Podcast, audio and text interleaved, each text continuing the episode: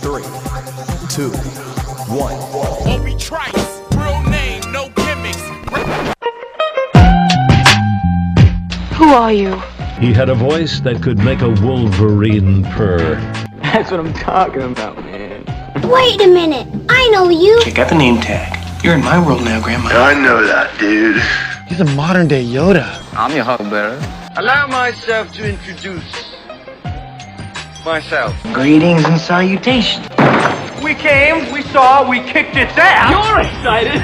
Feel these nipples. That boy is good. Mm-hmm. Good and terrible. Well, I have a microphone, and you don't.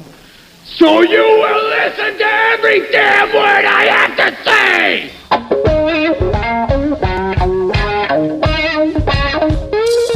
This is the Mike Rutherford Show on the Big X. Sportos, motorheads, geek bloods, wastoids, dweebies, they all adore him. They think he's a righteous dude. right.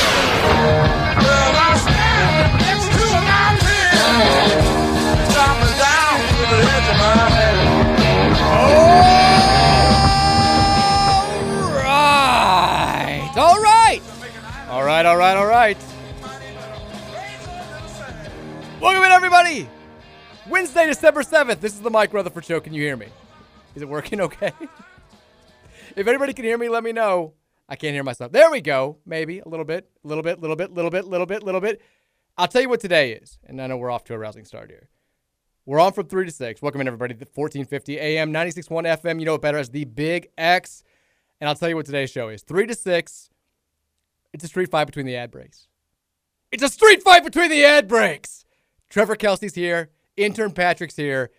Jeff Brohm, not here personally, but he's coming home, folks. He's coming home. TK, I mean, first words, go. Oh, I, t- I tell you what, you know how you know how the day starts. I'll I'll I'll, I'll answer that with two questions. Are you ready? I'm ready. All right. Is it Jeff Brohm Day? Yes, it is. Yes, it is. Do I have uh, what, what was it? Do, Do I, I have, or do I not have a pulse? do I not have a pulse? Yes, I do. Yes, I do. Let's play radio. Flawless.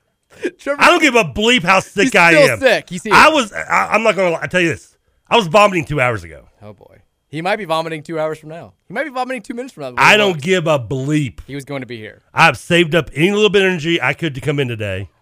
I mean, I'll be. I, no, you know what? Screw it. I'll be in tomorrow. I don't may not remember what I'm going to say by the end of the show, but I don't care.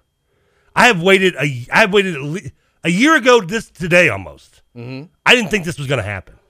I thought my only chance at happiness left the room with Vince and his bummed non-decision making rear end.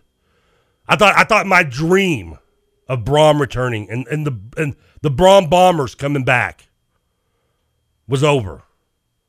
And no. Look at you now. Of all things, Cincinnati helped bring my dream alive. Who'd have guessed it, right? It's about time they gave us something. It's I mean, who'd have thought it? And the dream has come alive. I, waking up every two hours with fever dreams over the last four days. I, the only thing I've accomplished by that is every time I'd wake up, I'd go on Twitter and just start searching through Twitter to see if something is broken. And you'd feel better, wouldn't you? And of course, I'd see all you know the uh, the the mouth breathers being like, "Oh, he's not leaving. He's leaving. My sources say he's left." Yada yada yada. You know, because you know sources are going to be breaking like five in the morning. If I'm, that's really going to happen. Doesn't matter. It's all it's all good. I don't I, I don't care. I- It's such a beautiful. Look out that window, Mike. It's a beautiful. The sun's out The sun is out. The birds are singing. Patrick, you look damn good, buddy. He looks fantastic. I mean, He's actually wearing Louisville gear now. We got him back. We got him back in the cards gear. These guys. These guys. That's, that Purdue gear is going to the home sh- homeless shelter now, baby. Send it on. It's it's back. If you don't know what we're talking about, is there anybody, What are you, is there anybody who tuned in who's like, wait, did, did I miss something? we have. It's now unofficially official, correct? That Jeff Brohm is going to be the next head coach of the University of Louisville football team. Oh. And this has been. I I mean, I, I said it yesterday. I said it on Monday. It, it was not exactly the the best kept secret in town that this was more likely to happen than not. And you know, Trevor mentioned, you know, th- there were stuff flying around everywhere yesterday. You know, the, the buzz was out there on Monday that this could happen on Wednesday. Um, I I'd said on yesterday's show. I think that the the target date was more like Thursday, Friday, leaning towards Friday. And last night, when everybody starts doing the the vague tweeting, you start. It was emoji tweet season out of nowhere. You start getting the players being like, "Who, who?" Air Like, raid. uh, yeah, emojis that I've Yeah. never even. Yeah, Mario Huggins Bruce is the only one. He gave some clarity by being like air raid. all I right." hear. And then like everybody else is like using emojis that don't seem to make any sense. I'm like, what does cowboy hat mean? And I'm like, I've got no idea what's going on here. Um, so I, Pierce, Welcome to- welcome Pierce to my Parsons world. today had to have been the most confused, the head in the vaguest one. Yeah, I, I was like, yeah, he had head in the cloud. Madden Sanker just put out three brooms and deleted it three minutes later. I'm like, what does any of this mean? But regardless, so clearly something, some message had been relayed to the current players and the recruits as of like eight nine last night. So I Yeah. start texting people who would know, and the same people who have been like, it's it's gonna happen. Well, well like they're going quiet on. The me. only variable is time. Exactly. They're Yeah. they're going quiet on me, which means like something's definitely happening. And finally, late last night, get a couple of texts that like, we're good, we good, We good. put the word out there, we're back up.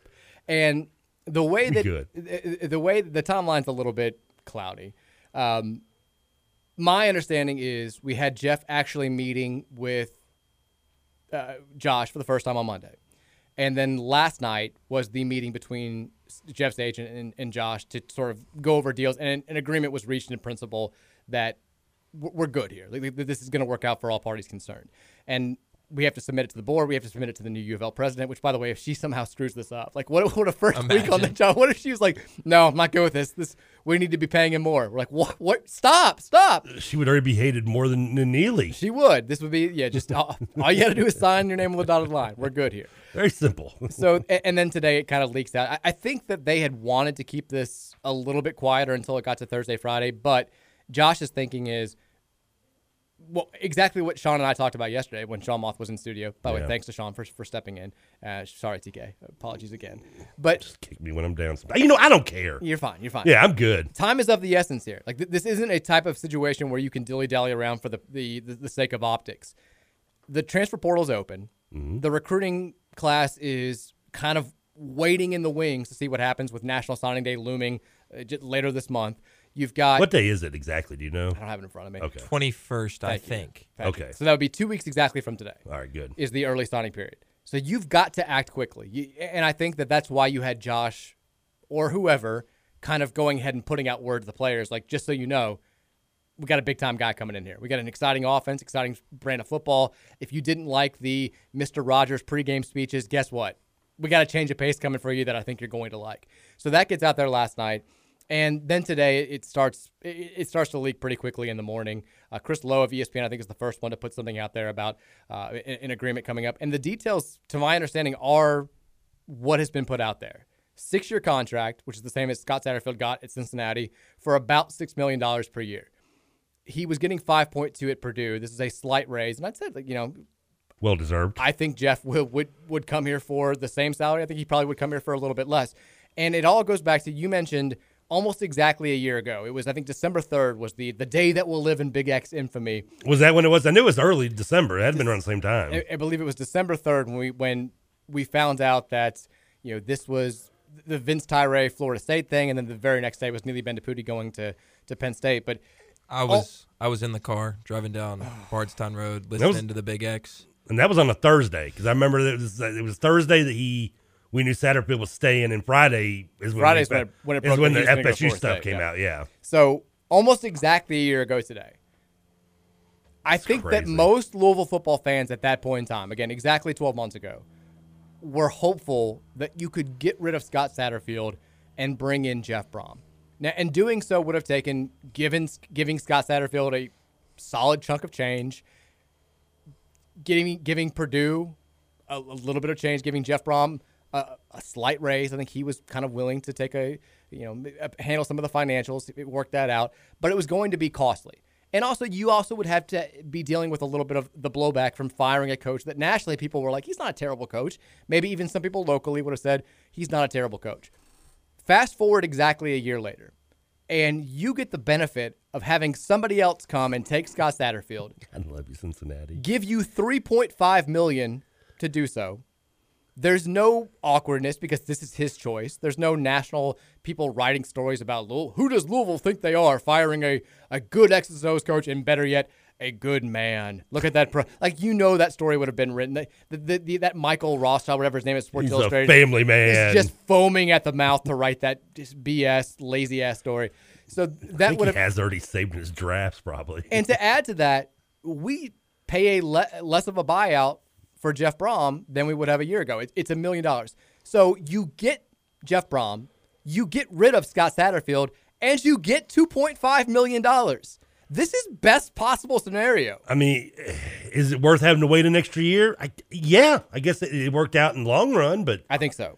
I just honestly didn't think uh, at this time, like I said last year, that we were ever going to have this chance again. I thought I thought that was the, the closing of the window and our second opportunity, and I still thought it was going to happen at ah, some point. I, I- thought it was, it was this year or two years down the line. I thought whenever Satterfield either got fired or chose to call it a career at Louisville and move on to another job, that it was. It but would- at that point, I was Jeff. worried Brohm may have be moved on to an Auburn or a you know somewhere like that, and you're not. Or let's be real, like if he had bottomed out this year, if they'd gone two and ten, he's probably not hireable at at Louisville. Like I, I, if he'd gone two and ten and then followed it up with like a three and a, if Jeff Brohm had gotten fired by Purdue for lack of performance, you know, two or three years down the line. He becomes a guy that I think is a much tougher. Like the fan base is not going crazy like they are right now. If you got a guy who wasn't good enough to hack it at Purdue, because he had a, a, a successful season, an overachieving season, won the Big Ten West, became Back to back seasons, by the way, be- winning became winning- the first Big Ten coach, first Purdue coach since 96 97 to win at least eight games in back to back seasons. It's a it's somebody that the fan base is excited about, not just because he's a Louisville guy and not just because he brings some intangibles that Scott Satterfield did not bring to the table. It is like, it wound up being as poor as the timing was in late 2018, almost like, again, almost exactly four years ago when we hired Scott Satterfield. The timing for for this right now could not have been more perfect. This could, if you believe Jeff Brohm is the guy to get Louisville football back to being nationally relevant, to get Louisville, Louisville football back to being top 25 good on an almost annual basis, this could not have worked out more perfectly for you. The only thing better be if we opened at home next year. I, yeah, I mean, That would be nice. But you know or what? if the first home game was somebody better than Murray State. I don't But know. I just like I just like the first game to be at home in general. But yeah, you do now have a situation where if you, I mean, that's the worst got- thing to happen, it's a great sure. day. You've got three winnable games to start next season. You got Georgia Tech in Atlanta, which who knows what that roster is going to look like. They're going to have a an entirely new coach, an entirely new system, new No, quarterback. They they kept the interim coach.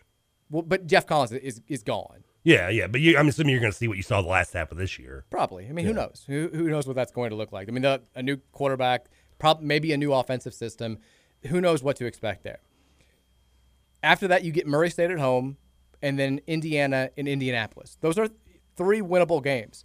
If you start three and zero, Oh, we know he can beat Indiana. I we, we've seen that firsthand.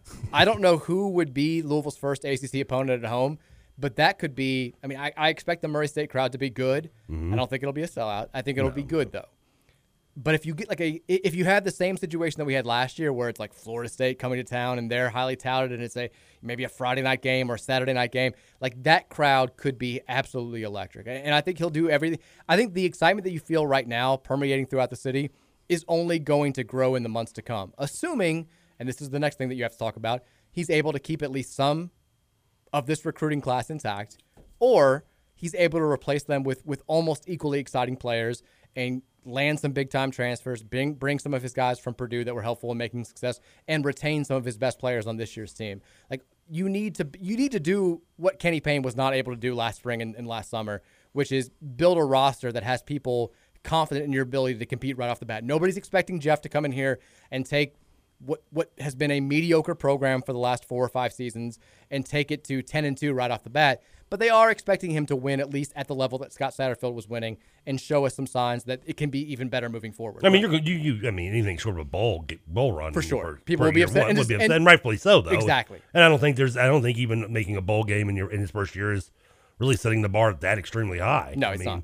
I think it's, it's definitely capable of happening. And you're right. I think.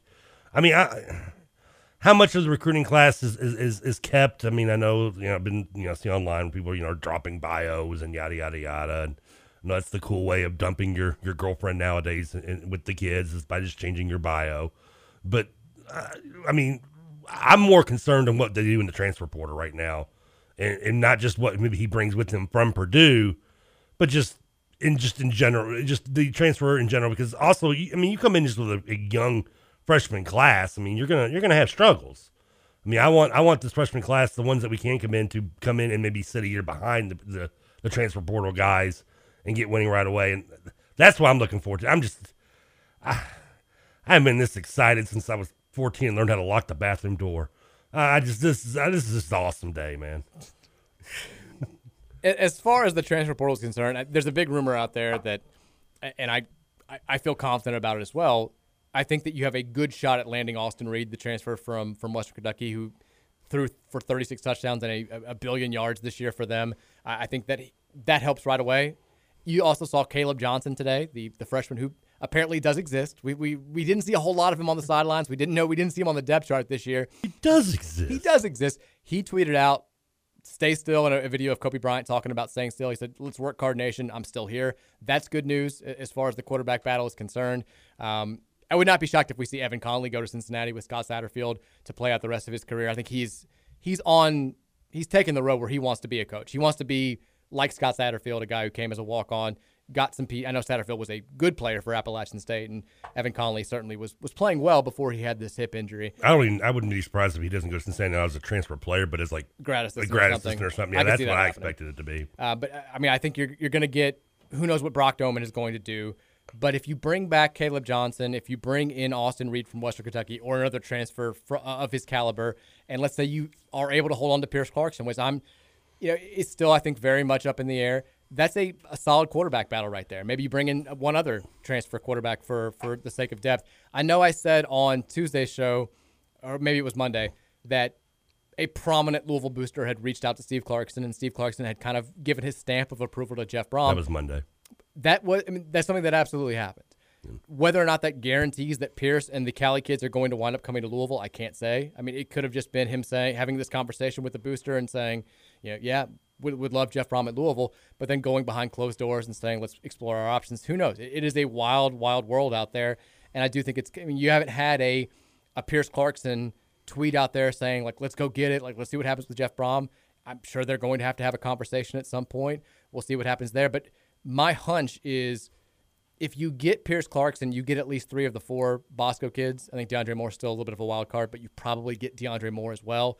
Ruben Owens, I felt really good about him at the beginning of the week. I think he's kind of gone a little bit rogue. He's gone a little bit quiet. I think U of L people still feel like they've, you know, they've done enough to to to get some loyalty from him. But Texas A&M and TCU are both not letting up. They are no, we're not outbidding them either. they are relentless right now. Um, it, it- like it's going to be interesting. I I think that they feel confident about Jeff retaining at least some of this recruiting class. The interesting element in all of this, though, is like Jeff is very much. I, I can see why you like him so much. He's very much an old soul, like kind of an old school guy, and I think he's gonna get the NIL stuff. They weren't doing it quite as much, or at least to the degree that we've been doing it at Louisville when he was at Purdue. We'll see how he feels about all this, but the, the, the common response here is if you go to Jeff Brohm and you're like, do you want all these four and five star players? Like he's not going to say no. Like, like he's he's going to have potentially more talent here than he's ever had to work with at any point in his coaching career, a little easier. and that would be a good thing. a little easier time recruiting. Purdue's a little hard to get into in Louisville, in terms of getting getting getting cleared to, to, to be to be eligible at Purdue than you are at Louisville. West Lafayette is also a tougher sell than Louisville is. Yeah, some of these kids. So I mean, and you've seen you've seen Jeff have some trouble keeping kids eligible there. I mean, we saw that last year with in the bowl game where he had to go in with his four string kids and beat Tennessee. By the way, And Milton Wright. yeah, I mean, Milton Wright's a prime example. We we still don't even know where he is. I think he was. I mean, he's, he's hanging out with Caleb Johnson for all we knew. Yeah. they were on a boat together, just chilling. Might be on the roster. With uh, Who what's his name? Uh, uh, what's his name from Game of Thrones that left on the boat and we never saw. Oh, him? yeah, Gendry. Candy, Candy. Jeff Brohm was recruiting the city of Louisville better than Scott Satterfield. Oh, no question Purdue. about it. I mean, you forget that was Not a only recruiting but producing talent. I mean, he, that was a huge storyline before this Cali pipeline started up. Was not only are we getting beat by, you know, for for local kids by Kentucky, but Purdue is now coming in and taking the best talent from us in head-to-head battles, and that was a huge deal. And then it was like, well, we just pivoted to going to get some of the best players in the country from California and Texas and other places. And I was like, well, I didn't know that was an option that we, that we could actually do that. But as far as recruiting here locally, you you've seen Jeff Brohm just kill it ever since he got to Purdue. He did well also when he was at Western Kentucky. And I saw that you know Tyler Greever had reached out from WHAS had reached out to a number of local high school coaches And one said, quote, Brohm is the real deal, fantastic relationships with high school coaches. I feel very comfortable with his staff. They are great communicators. Another one said this Jeff Brohm is one of my favorite people in college football. His staff has contacted me every single season to ensure that they've recruited our school. I could not be more excited for our city. Another one said that he's been phenomenal to them, and Brohm is a quote great coach and an even better man. He has a sterling reputation in the city, even though he has not been a coach at U of L since 2009. That is a again, that's a good thing. I know that we've started recruiting more nationally, and certainly you want to get the best players from wherever they're coming out of, but if you look at the most successful periods of time in the history of Louisville football, you've had a handful of local kids at the center or near the center of all those periods.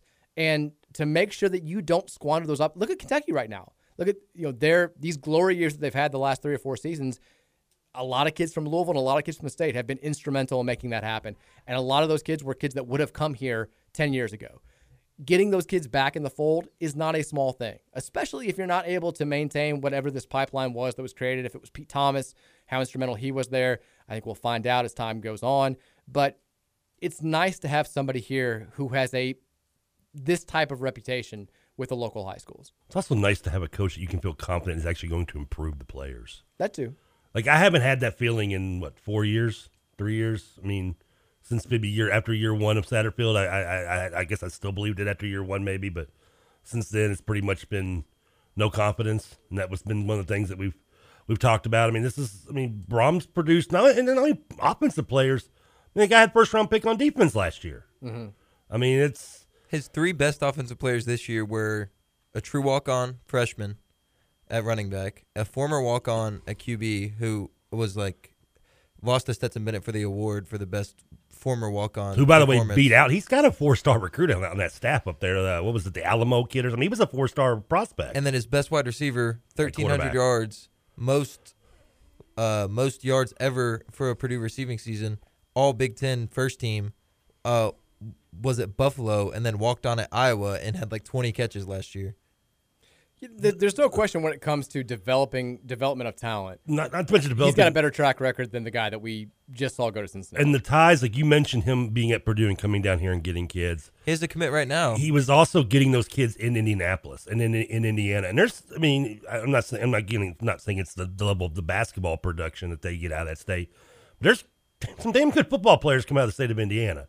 And he's done a good job of getting all this. And if you can get that connect, you know, still get guys like, you know, your David Bells and, you know, Milton Wright if he can keep his head on straight, or you know, and guys like that out of like Indianapolis, and still and, and still get down. I mean, the, the biggest thing in all this, and we're, so we're diving we're diving straight into the minutia, but the biggest thing in all of this is exactly what we talked about on yesterday's show, which is the enthusiasm, the shot in the arm, the jolt of energy into this fan base is it's palpable, and it was it's there in a way that I don't think we've seen since Lamar Jackson left or since Lamar Jackson's honestly since his 2017 season kind of went awry about halfway through. You you've been waiting for something like this. When you hire a new coach, you're always going to talk yourself into it, right? Like we're seeing Cincinnati fans do this right now. I've got Cincinnati fans in my mention everywhere who are like, "You're hiring the same guy with." Uh, I'm like, well, you're kind of just crapping on yourself when you say if you're like if you're if you're trying if your argument is you're hiring a mediocre coach because he's not any better than the guy that we just hired. It's like, cool. You also hired a mediocre. Like, what, what are you trying to argue here? But everybody's going to try to get themselves excited about anybody that they bring in. And certainly we did that with Scott Satterfield, but you had that. I always talk about him as like the peripheral fan, the fan who's a Louisville fan. They've got Louisville gear. They go to games when it's a big time event, but they're not living and dying with the news 365 days a year like you are if you're listening to the show right now. That fan which I think makes up about a third of the fan base. That's that is the fan that takes a forty thousand person crowd at Cardinal Stadium and makes it a sixty thousand crowd uh, at Cardinal Stadium. That fan knows Jeff Brohm. That fan likes Jeff Brohm. That fan is excited as hell that Jeff Brohm is coming back to Louisville. That fan has been texting me all day. People who I don't even remember, didn't even remember were Louisville fans are like, Jeff Brohm, baby, let's go. I'm like, how excited are you? I'm like, pretty damn excited. Like, what is happening right now is what is going to continue to happen through the summer, through the spring. He is going to galvanize this fan base in a way that we have not seen in a long time. And it is something that we desperately need with one of our two showcase sports because basketball is what basketball is right now. Hopefully, it can get better. Hopefully, we, we can get some positive news off the court at some point in the next six, seven months that get us more excited about the future. But right now, it is an absolute dumpster fire. Football has been just whatever basically since 2017. This is not a guarantee that this is going to get turned around, but for right now, it feels like there's hope. It feels like there's enthusiasm. It feels like there's energy in one of the two major U of L sports for the first time in a long time. And that is something that we have not had and or been able to say. Even at the height of the Scott Satterfield era. It, it I, well, Satterfield was always seemed his second option to Brohm from day one. And it also seemed like he was, and this is not fair to him, no. but it, it has felt this way. It he felt like a little bit of an outsider who was never fully embracing who we are or what we do or what we're mm-hmm. about. And with Jeff Brohm, that's not a concern. And I do think there's a nostalgic element to all of this. And I'm not just saying, yeah, because he played here, because he's a Brohm. People talk about the Brohms being the, the Brohms are synonymous with Louisville football, which is true. The Brohms are also synonymous with Louisville football success. This is a program that, let's face it, historically has not been one of the most successful programs in the history of uh, of uh, of the sport of college football. But when things have gone well, when this program has been at its peak, more times than not, there has been a Brohm somewhere in the mix. You know, Oscar comes here and plays. Jeff comes here in the heyday of Schnellenberger. He's on those teams. He's on the Fiesta Bowl team. He's the man for the 93 team that wins the Liberty Bowl. He That's that game. comes back and coaches the best years with Bobby Petrino where we're fine. I mean, for the first time in our lives, we're in the mix for a national title. We're talked about as a national title contender. His little brother's playing quarterback. He's helping out with the offense. When when the Brohms get cast aside, Louisville football bottoms out. It is it's a there's a nostalgic thing to it because when we think about the Brohms, when we think about Jeff specifically, maybe we think about the best days of Cardinal football. We think about the times where we finally fell in love with this program for the first time and kind of pushed basketball to the side a little bit. And to have him back and to bring back those emotions that we've, I think, have been like, like in the the holiday attic of our collective minds for the last several years is no small thing. Like people, it's part of why you saw some people very excited for Kenny Payne coming back. He gave them memories of the 80s. He gave them memories of, you know, not being a scandal program and all this stuff. The difference between Kenny Payne and Jeff Brohm, and I feel like I'm going to have to say this a billion times, is apples to oranges. If you're if you're concerned about that, and I got asked about it earlier today uh, on an interview, like you know, the fans were were excited for Kenny Payne. The fans were excited for Kenny Payne because he gave them that nostalgic jolt. He seemed to be a good man. They thought he was going to do things that he has not been able to accomplish just yet. But there were certainly far, far, far, far more questions about Kenny Payne's ability to win games than there are Je- with Jeff Brohm. Jeff Brohm, I mean, it, it shouldn't need to be said, but I'll say it. Jeff Brohm won back to back Conference USA titles at Western Kentucky, won 12 games in his second season there, 10 games in, in his third season there. Went to Purdue, which was, I feel like you have to emphasize this for people who are just bringing up the overall record, the worst power conference team in all of college football when he went there. They had lost 30 of their last 33 Big Ten games. They were an absolute joke. He takes that program, which had zero momentum whatsoever, and takes them to four bowl games in six years. Gets them eight or more wins the last two seasons. Beats top two, three, top three teams during his tenure there. That is no small accomplishment. Ask any Purdue fan what they think about Jeff Brohm if he's an average coach, and your rhetoric that this is just Satterfield or this is the same thing as Kenny Payne will be blown to smithereens. I'm not guaranteeing he's going to crush it here. I'm just saying if you're basing your belief that he's not on what he did at Purdue, you are making an egregious error. If you're Cincinnati and you're giving me that argument, there's a big difference. We didn't fight for you to take Satterfield. Purdue fought to keep Brohm. Very good point. We we, we were like, you want to be my guest. Look at the two different reactions. Purdue Purdue's like, we don't want you to take him. We want. Now I'm sure some were like, you know, if he leaves, and most were like, you know, I love you for what you did and rebuilt us, and maybe, sure, you know, hopefully we can continue, you know, staying on the path that we are, yada yada yada. But no one in Louisville was like, no, please don't take Satterfield. No, no one's like, please, no, no, no, no, no, no, no, no. But Purdue fans, that's that's the there's the biggest difference between those two. If you're Cincinnati trying to give me that argument, or or you're trying to give me the oh well, uh, he turned around Louisville, they were bad in, in 18 big difference between a team giving up and, and for one year, and not and, and then and a program being just bad for six years with no talent. The Purdue reaction is thank you, Jeff Brohm, for turning us around and everything you did. Our reaction is thank you, Cincinnati, for taking it. Thank you for buying Exactly. buying us Brohm. I mean, somebody had the, the graphic that they they sent to me, which was wrong, by the way. It was like, it was like, uh, you know, Scott Satterfield, 25 and 24 in the ACC, which he was not. He was 15 and 18. And then it was like Jeff Brohm, 32 and 30 in the mighty Big Ten West. I'm like, first of all, even if those were the correct numbers, which they're not, comparing the two is again comparing apples and oranges. You cannot look at at just Louisville's 2018 season and say that's what Scott Satterfield turned around. Louisville had a winning record in conference play every single year besides that 2018 bottom out. they were in the they were in the run for a B- a BCS game. Two years before, they were seven and one in that conference. Their only loss was on the road by a uh, you know, by six points to the eventual national champions. Like Purdue had not sniffed anything resembling like that, and they honestly they still haven't.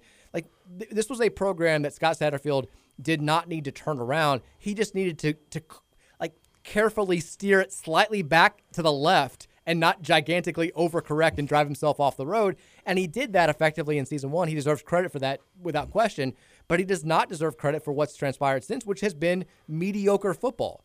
And I'm not saying. I mean, it, was always the weird thing about Satterfield was he did not do the worst job in the world. He was not the worst coach in the world, but No. he was far from the best coach in the world, and he didn't give you any indication that he had the potential to grow more into the job than he already had.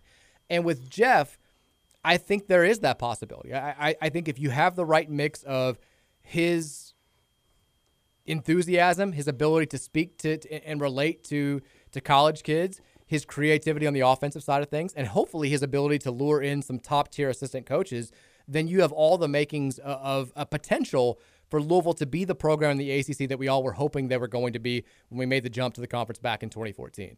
And that's that's why people are so excited. One last thing before we go to break here. I'm loving seeing all these players that are you know, they're- they're tweeting out their offers from Cincinnati and they're tagging Scott Satterfield, who has, I guess, not figured out how to change his Twitter handle. So it's it's all like blessed to receive an offer from the University of Cincinnati at Coach Sat U of L. Like in all these tweets, which is just wonderful. Uh, we can get into the we, we can dive into the minutia Has of all Brohm this. changed his stuff? He hasn't changed his Twitter. No, because it's not official yet. Oh yeah, that's true. Also, Well, Selah Brown just put out a very not cryptic, not vague tweet. What is that? Said excited to continue giving my all to this program in my city. To any recruits coming in, no time for games. Let's work. And to all the seniors, I appreciate you all for paving the way. Hashtag 5022. Louisville first. Cards forever. Let's play football. Oh, I can't wait to have a coach that doesn't just bow down when Stoops gets in his face this year. Let's take a break. Punches Uh, right back. We will Puts him in a trash can. We have a couple more thoughts we need to get to, and then second hour we'll go to your text on the, the Thornton text line, which is already blown up at 502-414-1450. It is a good day. It's been a good week. It is the best day now here on the Mike Rutherford Show on 1450 and 96.1, The Big X.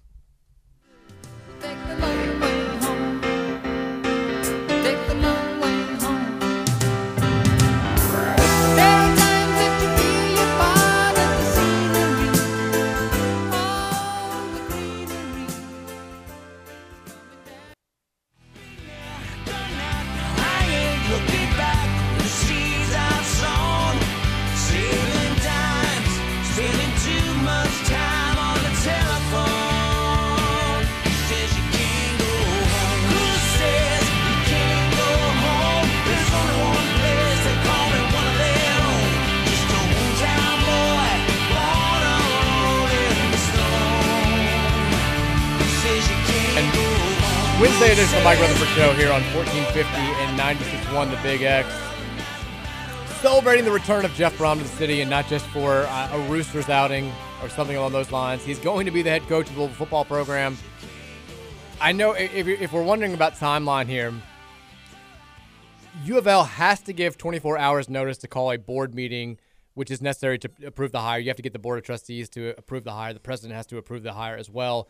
Uh, via Brett Dawson, per a source, Louisville will hold a late afternoon board meeting tomorrow, expecting official word on that soon, which means you could have approval. And then I guess theoretically, you could have the official introduction of Jeff Brohm as your new coach at U of L, which, I mean, they have a big volleyball game tomorrow against Baylor at the Yum Center. He could make an appearance there.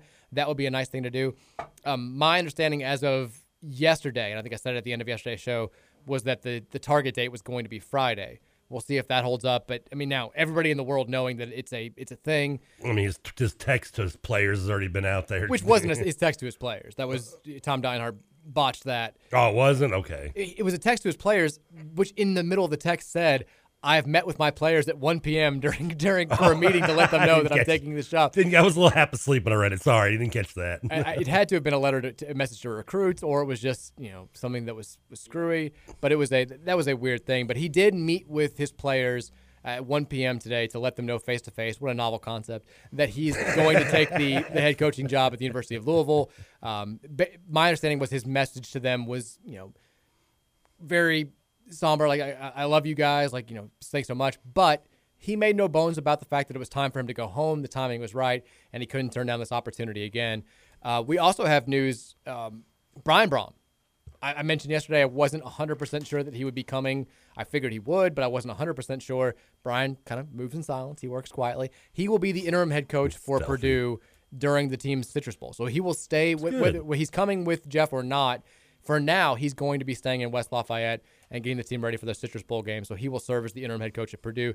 And I do think, I mean, I've been told there's at least a non-zero chance that he could be offered the head coaching job there at some point. So, uh, I mean, at some point after the game. So, Whether he is or not, I think this We'll is, it's a nice it's a nice little trial gig for him. Yeah, I mean, he's he's coached the team when Jeff had COVID a couple of years ago. He coached them to a victory over Iowa, uh, serving as the interim for that game. Did, well. They, they played very well in that game. I think he'll do well in this game as well. Um, Do we have any questions? I don't think there's any questions about Greg though, right? Oh, Greg. I mean, Greg. Did Greg ever really leave? No, He's here. still lives in J Town. he never he never actually moved there. So still see you still see with Chubby Rays all the time. I did love. We had the texter last night who uh, at the in the, the th- five o'clock hour who was like, "So if I see Je- if I see Greg out there at a Middletown restaurant tonight, like should I read it?" I'm like, "No, it would be a normal Wednesday for Greg." I don't think Greg ever actually moved to West Lafayette. He didn't. I think he was living in like his office for like the last four years. He didn't. Uh, TJ, but I just love. I tweeted out the, the news that Brian's going to be the interim head coach, and or Nick Nick uh, responded with, um, "Want to know as a head coach? Did Louisville hire the right Brohm?" Many people are asking. What if he comes out and he's blow? uh, Who, do- who do they play? I forget now. They, LSU. LSU. I mean, what, what Brian's because it blows out LSU and we're like, oh no. He needs to be maybe, the OC. maybe, maybe, maybe we need. Maybe we did go with. The, maybe we need the you. The, young- maybe we should have gone with the younger model. We need him here. as far as the, you know, I was giving updates on the staff yesterday. We knew that Brian Brown was going to leave. Uh, I know Trevor threw him. Had to just add it to your your sickness yesterday. Oh, I mean, I was I, I was willing to just get off out of the bed and just go lay in front of the moving truck to make sure he stayed. We knew that that was going to happen. it became, I guess, somewhat official yesterday that he was he's going to Cincinnati. He's not going to be coaching in the bowl game. Uh, we also heard that, that Pete Thomas was going to be making the same move. Yeah. The other moves, Ben Sowders, the strength coach who came here from Georgia last year, he'd actually been at Arkansas for like a full week. He was going to leave regardless. You mentioned this yesterday. Like, you said he's been in Arkansas for a week, and now they're talking about him like he secretly left already. No Well, one brought it up. I felt bad like on Monday when it happened because everybody was like, when the news broke about Satterfield, I saw a lot of people who were like, we got to keep the strength coach. Like Yasir Abdullah's dad was like, we got to keep the strength coach. And I was like, folks, I got some bad news for you. This guy's been in, in Fayetteville for the last four days. And, and same with McGriff, right? Had he left like a week ago, didn't he? Now, I don't, if that's true, I don't, I didn't know that. Oh, okay. That may be true, but I, I, I'd heard the Souter stuff before.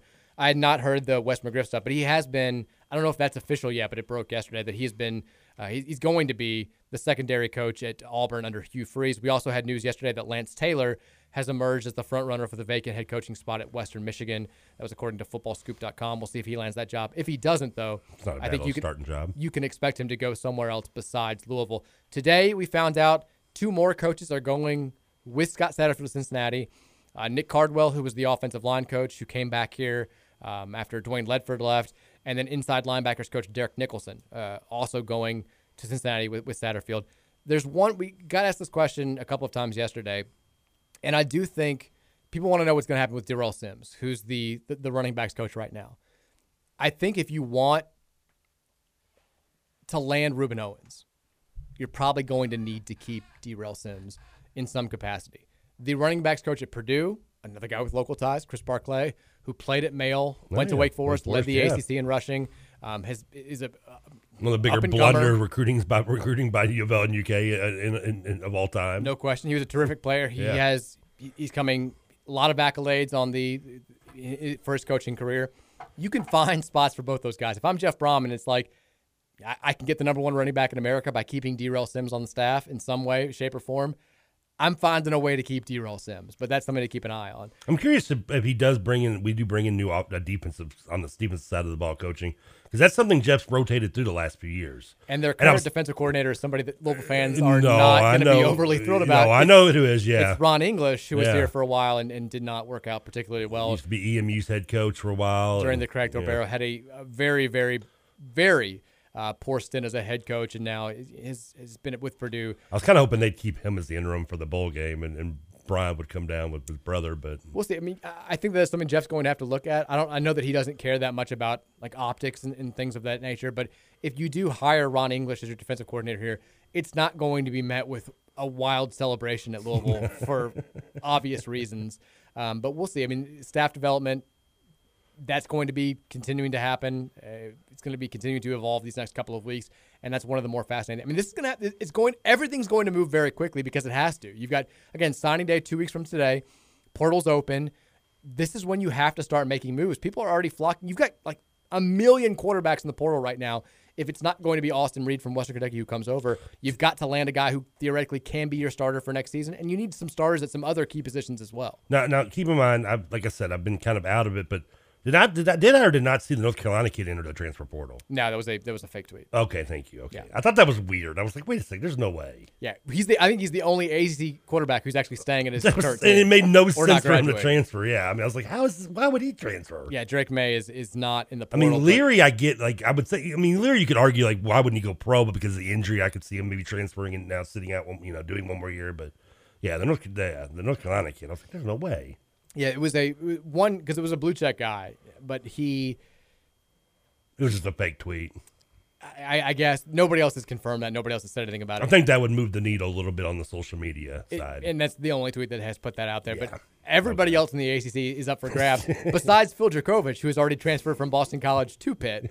So Pitt, Pitt has a type, don't they? yeah, if, they're not, yeah, if, if the Drake Maye thing doesn't happen, he's probably the only co- quarterback that we're going to see coming back next season at his same program. But there are there are a handful of really elite level quarterbacks available in the portal. Devin Leary may be the most talented of them all, mm-hmm. and we'll see what what Jeff is able to make happen. It's an it's not a tough sell. It shouldn't be for one of these kids. If you're, No. I mean, Jeff Brohm, a lot of success with quarterbacks over the years. Mike White's starting games for the Jets right now. Mike White's an NFL quarterback, and Louisville Yeah. has a lot of juice behind its name at the quarterback position. When you talk about Teddy Bridgewater and Lamar Jackson right now, you still have that to work with if you're Jeff Brohm. You also have yourself and your little brother to work with as well, and say, look what, look at the history we have here. You want to be the next in line? Come here and kill it for you. You can be an NFL quarterback. So uh, it seems seems like it would be a solid pitch. Moving, I'm very excited for the next couple of days because I think next couple of weeks. that too. The next couple of weeks, I'm more excited because I'm interested. But I think the the first time we get like a Jeff Brohm, I mean, he's gonna he's gonna crush it at his press conference. Oh, he's probably gonna cry. I'm gonna like that. I want the I want the tears to happen. I want I want him to squirt some. Yeah, let it flow a little bit. Show the people Who doesn't love a little squirter? Show off those Louisville ties. Show how much this means to you. Show the because like I've said before, when you have a poor, when you have a divorce, and you've got some feelings of ill will towards the person that you're leaving behind or who just left you behind, you want the next person in line to be dramatically different personality wise than the guy that you're trying to move on from. And Jeff Brohm coming in here, having those Louisville ties, having this city, this program in his blood, and showing that by you know getting a little emotional when he, when he talks about how much this means to him would be the total antithesis of what we saw from Scott Satterfield, who was like, "Whoa, we got." I can't believe we have more than five media people You here. got to throw in the G shucks. I mean, Sean Moth was talking about yesterday when they first gave him the tour. He couldn't believe we had more than one practice field. He was like just blown away and just never really meshed with what was going on What here. Sean say? Is it a full size field? yes, coach, it is. Yeah. Oh wow, even better. It was the whole thing was just it, it felt. I was at that the, the introductory press conference day. And I'm like, this whole thing feels kind of weird, but you're you're trying to give it go in there with an open mind. But Jeff, I think being intense and being emotional and letting it show just how much this place means to him is the perfect just difference juxtaposition between himself and the guy who's moving on to Cincinnati. And I can't. I I think people are going to be if they're not if they're still kind of like eh. you know, I, I'm excited, but I don't really know if he's the guy. I think they're going to be thrilled with what they hear from him whenever he speaks, whether it's tomorrow or Friday. I just almost wish our, our basketball games are home games so he could come out and get us motivated. I don't. I mean, I, I I'm ready to not. Can we the, send the him- volleyball match is fine. The volleyball match is is probably Can, can we send him downtown and give a pregame speech to the players?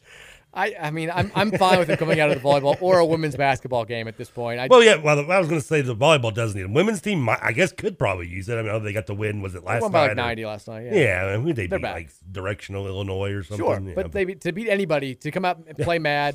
It was we uh, you can't. SIU Edwards. Don't don't, don't dismiss that, Trevor. They lost to directional Tennessee the, the, the week before. Yeah, but so. Middle Tennessee is is one of those programs that like people are like, oh my god, Middle Tennessee. They actually have a I've good women's they've a good basketball team, program. yeah. I have heard that. Yeah, there's some you know there's some sport places like that where they suck at all sports, but they're really good at this random thing. And if you're not paying attention, then you don't really know that. Like they were. I think we won program. 105 to 32. It was bad. It was it, it was a it was a lopsided victory. But if you're gonna bring Jeff out, I'd prefer at this point, at least for right now, maybe Let's get keep, him to the volleyball game. keep him away from the men's basketball team. because one, we just need to. I don't know. I think the basketball great. team needs some Well, motivation. but two, like it, it's going to be kind of the same thing as the Notre Dame game last year with Russ Smith, where the loudest cheers of the entire season are for like somebody who has nothing to do with the current team. If you bring Jeff out in the crowd, which has been just sitting on its hands the entire game, is like ah, like just going, yeah, guys ripping their shirts off and then putting them back on and sitting quietly when the actual game starts back on. Maybe maybe it might hurt some feelings. yeah, but Jester, you might actually get some people there to watch the game. Maybe. It's, I don't know if he has that much power. I mean, Not we yet. might, get, we might actually top. We might actually top three thousand. God. We don't have to do this. We don't, we don't once again, the best part about days like this is we don't have to talk about basketball right now. This is, I think, I think you didn't. I don't think you. I, I didn't listen to all the show yesterday. I tried to listen to some, but I don't think at one time I was listening. Did you ever bring up basketball? No, nor should I have. Nor nor should I be right o- now. the only time you the basketball's been brought up on this show is Is when Jeff, we talk about how Jeff Brohm is played no is basketball when at I Trinity. I brought it up on Monday and you told me to keep telling me to shut up. yeah. And, and now I'm today doing it now. we keep telling Yeah. me to shut up. We don't we have to talk about it for the next three months. We don't have to right now. That's the best thing about this all happening. What about Jeff Brohm playing basketball at Trinity? Can we talk about that? And Brian. I heard he went to high school at Trinity. Fun fact about Brian Brohm, suspended for pushing a ref during basketball. Like the least Brian Brohm thing that you could ever imagine. Pushed a ref during a basketball game, got suspended for two games. Another fun fact: my my dad has the uh, newspaper clipping in like a jersey, uh, like it's like a jersey frame, and then a newspaper paper clipping, and if the headline is Floyd Central beats Trinity 108 to 55, and Jeff Brohm's in the box score with like two points. Well, that was Well, Trinity was those times were different. Yeah Trinity was bad for a while in basketball. Basically, ri- uh, up until like the my senior year yeah, of high school. with Yeah. with with Brian with Brian and uh, was it Zebo? What was the kid? in the- Uh, the Saxon Twins, Saxon and Zach Berry. Twins. They- Yeah, they, were, they were the first team to win the seventh Yeah. region. It was the year after I graduated. And it was when it was when the football kids Brown. I mean not Brown. Uh, Brian and there was another kid. Blake. Nix. Blake Nix. Thank you. That's the name. I was. When they joined the team late in the season is when they got over that. You added the athletes to go with the good basketball players. yeah, Blake. You played, need athletes. Blake played varsity as a freshman. He was a very, very good player. Yeah, he They'll be played, he played in good St. Matthews of the league. They should be. Um, he also hit a shot at the buzzer to knock us out of the city tournament after I missed a free throw my eighth grade year. I still hate you, Blake. Blake's did you, a UK did, fan. did you play with Blake listening. at uh, St. Matthews basketball? I did. We won a championship together. Okay, I knew you played. Well, I, I remember him playing. I- Uh, this has been your nostalgia. Again, if we're going to do the inside Louisville talk with Jeff Brohm coming back, why not go full bore? Why not just go deep into the St. Matthews If we're doing the talk? nostalgia thing, do, do we have to mention the 0-2 state championship game, the Brohm Bush game? It's 20 years ago today. I mean, It all feels like it's coming together. If we're all- go- the, the, the city, the world is in perfect harmony. if if we're going nostalgia, then th- on the defensive side of the coaching staff, can we get Sam Madison and like Ray Buchanan back? Sure, why not? I mean, Madison's he's a he's a defensive coach in the NFL. It, it is. I believe Buchanan's also coaching Yeah, in the NFL. get him back. To, to further Patrick's point, it is 20 years ago today. The famous Brian Brohm, Michael Bush, 59-56 game. My senior year of high school. Um, my, my buddy Mudd, who he had actually had like three touchdowns and like three, 250 yards receiving in that game. I knew right when I woke up that he's gonna be the first tweet that I saw, and sure enough, he was like, "Would love to see some receiving stats." Out. Get over it. You're Okay, a, that's you're a lawyer now. That's Grow up. important, but Louisville has announced that the Athletic Association Executive Committee and Board of Directors will meet on Thursday at 4 p.m. News conference to follow. There it is. That's uh, the Brett Dawson confirming the Brett Dawson tweet there that we put out there. Uh, it's tomorrow will be the day that it will be confirmed. And I don't know if that means that we're going to have the introductory press conference, or maybe a little bit too late in the day for for that to happen. Probably sounding more like Friday, I would guess. For Probably like the, two o'clock. Yeah, the festivities. Well, if if it's going to happen at four, then I mean, Friday they'd have the introduction press conference Friday around one or two, probably. yeah, I, I think that that's probably right. Uh, probably like right on the show, but, but it's okay. You know, no complaints. Uh, got to go to break when we come back. Hour number two, we'll get to the Thornton text line 502 414 1450. It's Jeff Brohm Day. The Brohms are coming back. At least one of them is. At least two of them are. How excited are you? Are you excited? We'll take all thoughts here on the Thornton text line coming up in hour number two. Keep it locked right here on 1450 The Big X.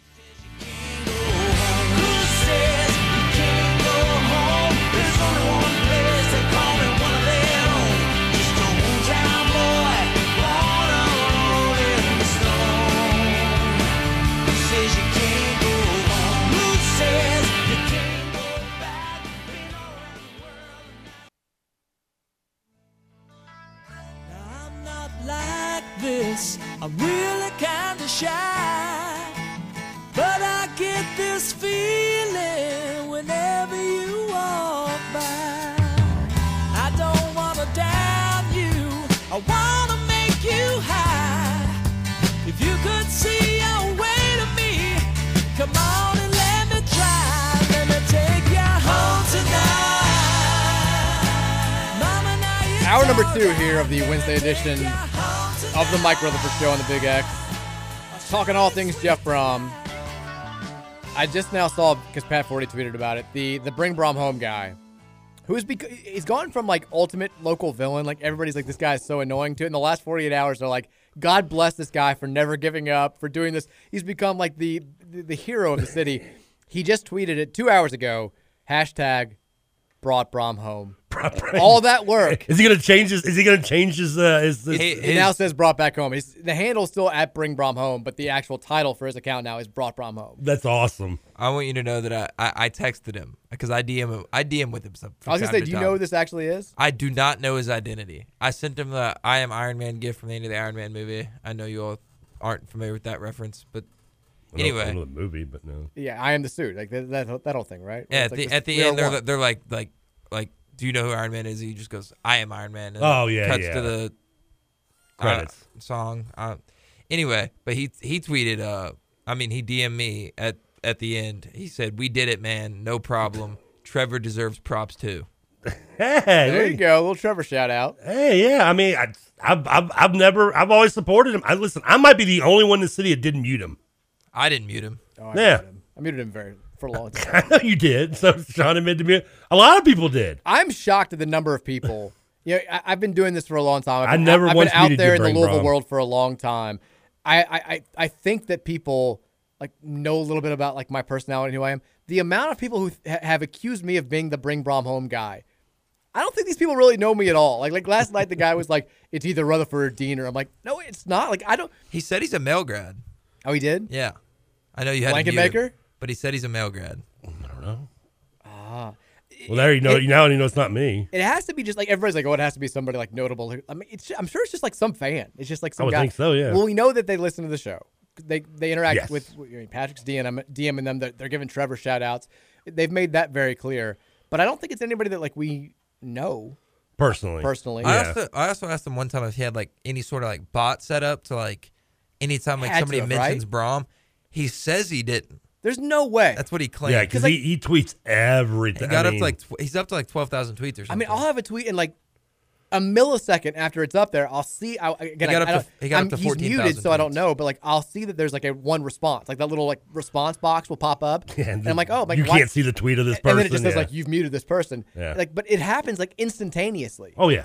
And it's on everybody's tweets. Like I'll, I'll have a tweet and it'll have like one response. I'm like, oh, one person, and I'll look at it. It's just them. Yeah, they have to have I like mean- an algorithm set up or something. algorithm because- to where everybody they follow gets Well, Bring Brohm home. yeah. Well, it's not just even anybody mentioning that a- mentions Brohm is Bring Brohm home. Yes. and just like random stuff too. I don't even think it's just mentioning a problem. I mean, just anybody locally that's Tweeting on about anything. radio or or I'm sure he hasn't writer or anything is, is, is gets it. Because there's been sometimes he's, he would tag it, and I'm like, "Man, read the room, dude. I mean, I mean, yeah, I, I had a tweet about being like sick last week. Yeah, the, the he's like, first response was like, "Bring Brohm home." I'm like, okay, man. So I, I think that had to have been like, I, I think probably he or she interacts like normally, like just kind of like does stuff. I mean, because every now and then they'll switch it up, and you could do. But I think they have to have like some sort of program in place. If not, then like. I- that's a full time job. Like I don't, know how you devote like you know the person Yeah. who's like it's it's Rutherford. I'm like I got I'm on the air when like half of his tweets are going out. Like does, I don't think he stops tweeting when I'm doing the radio show. I've got to do I've got another full time job before I come here, and then I got two kids under the age of three when I go home. I I don't have that much time. I, I there's no way like that would dedicate take like all of my time. Are you saying? Are, are, can can we assume that that Bring Brohm home guy or girl is single, I would hope so. childless, Hopefully, if not, then that's one. neglected child? Can you imagine that? They're like, some some mother's just poor kid like, Dad, play catch. y- y- Can can I can I get some food? Hold on, Not right now. Hold on. yeah, he's working. Bozic just tweeting. I got I got a tags. I mean, I feel bad enough having to say like daddy's working when I'm actually working. Like if I'm writing a story for about like you know like last night getting Jeff Brohm stuff together or reacting to a Louisville basketball game. I can't imagine being like daddy's working and just being a thousand bring Brohm home tweets in one night. Yeah. But that guy wins. Like, they'll be copy and paste at least. That that guy's the winner. He, he hell look. In He held on. Yeah. That's this is his uh, you know his his magnum opus. Can we can, can we get Jeff giving him a shout out at the press conference? God, I, I, I almost don't want to reward the behavior. Oh no, come on. Now the only problem, that, the, the only thing I don't, the only way I would say I would agree with that is the just the amount of hundreds of rip-offs I've seen since it. Well, there's bring Petrino home now. I know, and there's uh, there was one like He's the- not as dedicated. Liam Coen back to Kentucky and stuff. I mean, like everyone now has to do. It's like the turnover chain. It's like it was a great idea. Now everyone has to have their own little one. Now it's just I don't even want to see it anywhere. I want to find out who the guy is, though. I mean, this is I kinda do as well. Mission accomplished. Come in here, unmask yourself. you all right there, Patrick? Let the world know. But the thing is, like with all great reveals, it's kind of gonna like everybody's go. Everybody thinks it's going to be like you know, oh my god, it's Beth Satterfield, which Mark Ennis made that joke, which was hilarious yesterday. Or it's going to be somebody that we know. It's probably just going to be like I'm also go cards 0465 on Twitter. my name is Jack Ferguson. I'm a, a male grad. I, I enjoy Louisville sports, and it's like, oh, well, okay. Maybe, okay, maybe it's Chris Barclay. Well, could be. it's, it is him. We'll find out. Uh, the Thornton sex line is why is Patrick's just getting big time calls and just walking out. And leaving Yeah, the door did open? you, he, he flashed the phone at me like it's like, yeah, look, Look at who this is. Yeah. It's like, I got After everyone tripped over himself getting out of I here. know. It was not a smooth exit. no, it was not. 502 414 1450 is the Thornton text line. So I, I have to say this before we get to the text line because a lot of times we do have people who will text into the show at like 2 o'clock trying to jump the gun so they get their text read first. That doesn't work, does it? It, but it kind of does. Okay. Because I usually look at them. This worked as well because this has never happened before. I got an email at two o'clock from somebody who was like, "Hey, I know the text line is going to be very busy today, so I need to inquire about this." And they brought up the fact that a year ago, when we were doing the whole, "Hey, just letting you guys know, Jeff wants the job and his agent's talking to Vince right now," you said you'd eat a salad if Brohm got hired.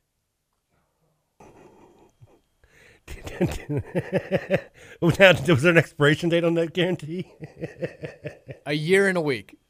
We're right, right within the limit. do we do we have do we do we do we have that on tape? We've. I can go back and find it.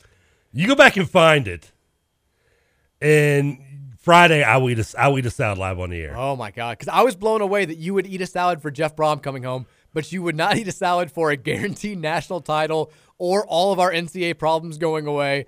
But Well, here's the problem though. Brohm coming home is guaranteeing us the title. yeah, I like that. I like that response. Yeah. I'm, I, I guess I'm gonna have to spend like I'm knocking on the bring Brohm home guy for just doing nonsense. I'm gonna have to go home and listen to like five hours of Rutherford show from last year. That was like meaningless chatter. Well, first of all, first of all, you, you're you're too popular for that. We, we we've got we've got fans out there that'll do this for us. Patrick probably. can do it. Yeah, that's what we get interns Once he's done taking his super secret phone call with whatever Brohm family member he's on the phone with. It's, the, Um, it's the bring Brohm home guy. It's probably him. He's gonna, he's coming in. so we can make this happen. But this, th- I do remember that happening. So Vaguely remember it probably. what a it. Friday we're shaping up to have. We could potentially have Jeff Brohm introduction, Trevor eating a salad. Now, you're gonna put that on video, right? Of course. Okay. Now we also have to. I, I didn't know that. I came in here yesterday because you were off. I got Sean Moth on, but I'd already set up a couple of guests. And Gary let me know that the phones Okay, aren't, aren't that- working. I'm call. I don't know because because we we did phone calls on Wednesday last week, That's what I said. That's exactly what I said. and now there was an issue with the phone that when Patrick Patrick couldn't hear them on the phone, like he so like That's not what, great. what he would do. Well, what it was he couldn't hear them like on the headset. But he would he would get them he would get them on the phone. He would connect them, and then I would talk to them through the mic during the break, and they could hear and we could hear each other. Because for some reason he couldn't talk to him on the headset. So like once the person like if I was going to call somebody, I could call them up, and then as soon as they answer, I'd have to move it right to the, the radio board. Well, now here's the thing. And then you could be like, "Hey, Keith, you know, fill in the blank, whatever. You know, we're at break. Be listening. We'll, you know, so so." We need to make sure that that can work because, I mean, there's a non-zero chance that we're going to be able to get Jeff Brohm on the show, whether it's tomorrow or Friday, and I'd like to know that the, that the phones actually work, and then we're not going to like set this up and be like, "Sorry, we can't call you." So we we need to get that figured out at some point in the next. and, like, and hours. unless something changed on Thursday and Friday, but like I said, Wednesday there was a little bit of issue with the, the phone connection, but they did work. Okay. Well, let's we'll, we'll have to make sure that that's going to happen. Was that Bring Brohm Home guy there, Patrick? You were talking Yeah, to? who was that? What was going on? Uh, that was- that was Super Brady secret? Brohm. Oh, Oh, oh, okay. Yeah. okay. Yeah. You didn't want to come on the show? Uh, Do you have any, anything that people want to know? Yeah. Any, any news update? Uh, he said he said his exact words were, uh, "Don't be bringing any inside information on the radio. Tell him we're getting to work." Okay. Getting to work. Let's get to work. Brady Brohm, the real coach. We hired Jeff. We basically hired Brady. Honestly. Oh, yeah. He's, Yes. He's essentially going to run the program. He's going to take over in like 20 years. He refers to himself as the godfather of Purdue football. Well, now he's the godfather of U of L football. So Yeah. Taking over for Schnelly. Schnelly's handing the baton from heaven down to Brady Brohm. Make it happen, Brady. It's not even baton. I think it's more of a pipe, right? Well, Brady's too young to smoke pipes. Oh, he turned 18 on Monday. Brady's old enough to smoke pipes. Actually, Perfect that- timing. Actually, still, that's not old enough anymore. You got to be 21 now to buy cig- uh, tobacco. really? Yeah. Yeah. Ever since when all those Juuls and vapes and Yeah. such were. Wait, how long has that where- been now? That's been like five Okay. or a couple of years, yeah. It's, we, yeah, we, we can. We can the text line's like, oh my God. You're waiting for 15 minutes. 502 414 1450 is the Thornton text line. Texter says, This feels like the biggest moment U of L ath- for U of L athletics since the ACC entrance, even bigger than the Lamar Heisman. To quote Maude Lebowski, Jeffrey, love me. To which the dude responds, That's my robe. I don't think this is bigger than the Heisman. I don't think it's bigger than the Heisman, but I, I I'm not going to just say that because I love the Lebowski quote. The La- Lebowski quote was fantastic. Yeah, so I mean, I, will forgive you for just because you, you brought the Lebowski quote, but I agree. It's I don't as much as I love this and I'm having a great time. Louisville winning a Heisman is something I For sure. never thought I'd ever see in my lifetime. Texter says, and I did not see this text before I brought up the story about the person emailing at three. Mike, if I'm remembering correctly, Trevor said he'd eat a salad when Brohm is the football coach. It's time to pay the piper when he feels better, of course. I mean, I, I I've literally had one salad in my life. This would be the only the second salad I've ever eaten. What kind of salad are we gonna get? That's where where are we going to get it from? Don't give me some like windy salad. McDonald's Caesar salad? No, don't. Come on, you can't, you can't You, give me. you can use plenty of ranch, but I don't think it should be drowned What, in ranch. uh, oh, you don't Would like you ranch? try a Caesar salad? I'm not eating ranch. Ugh. You like grilled chicken? I like grilled chicken. I, I mean, I, right now on it would only be. Can I put grilled chicken on it? Yeah, cool, of course. Okay, well, because the last time I did this bet, they wouldn't let me put any meats on it. Chicken Caesar salad. But I don't want. I don't want dressing. Well, I mean, you don't have to, I guess. Can I just do cheese? It's bland as hell. But yeah, I mean, Caesar salad has, is basically cheese, lettuce, chicken, and Caesar dressing Well, I'll take that without the dressing. and croutons. I like the croutons. Okay. I, I don't like dressing. There's not a dressing I would I would eat. Fred Durst is a dry guy. You're a dry guy. Hmm. Texas, I just want to put it out there that Micah Carter's mom posted a picture of them on Facebook today wearing Louisville gear. I like He's a that. Purdue commit right now. I enjoy that. Purdue- Tex- Texas says, Mike, I know we have bigger news to talk about, but were you aware that there was a DePauw University? I thought my coworker was saying DePaul this entire time. Of course. Yeah, with a W. See what? D E P A U W is a separate university than Yeah. the same thing ending in an L. Ah, okay. Is that the is that the school locally? Well, there is a DePaul school locally. Yeah, my buddy's kid went there. Texas says uh, pants are optional today. They are. Oh, well, That's my- Trevor no, no like one told me. Texas, says the biggest news of the day is that is now uh, that Mike is now Twitter best friends with Marc Weinberg. Well, not now. I've been Twitter best friends with Marc Weinberg. you kidding me? Try to keep up. Mark and Mark and I have been we've been tweeting for for months now. He's hated me ever since I called him out for lying about the temperature outside. Marc Weinberg, by the way, went to Lying about the dip. like he knew what it was actually going to be, but he told you something different. No, to he fool told me we hadn't hit 100 yet, and I'm like, nah, that's, I'm called BS on that. So John Ramsey has a, a Halloween party every year at his house, and this is like it's a he has like a full band, like a live band this year. It's crazy. Like he, they, they go all out, and it's a it's Assuming a Pearl Jam's not invited. they're not invited. It is a it is a who's who locally. Like the, the stars are all out at the John Ramsey Halloween party, and Marc Weinberg has been there multiple times. An absolute dime piece on his arm, Gucci loafers on his feet. The man has been shining both times, and I've been like, I got to talk to this guy. I love Marc Weinberg. He's crushing it. Is he the weather guy that lives in my neighborhood? How would I possibly know the answer to that, Patrick? He's a weather guy on WDRB. I have no I idea where he think lives. I think he lives in my neighborhood.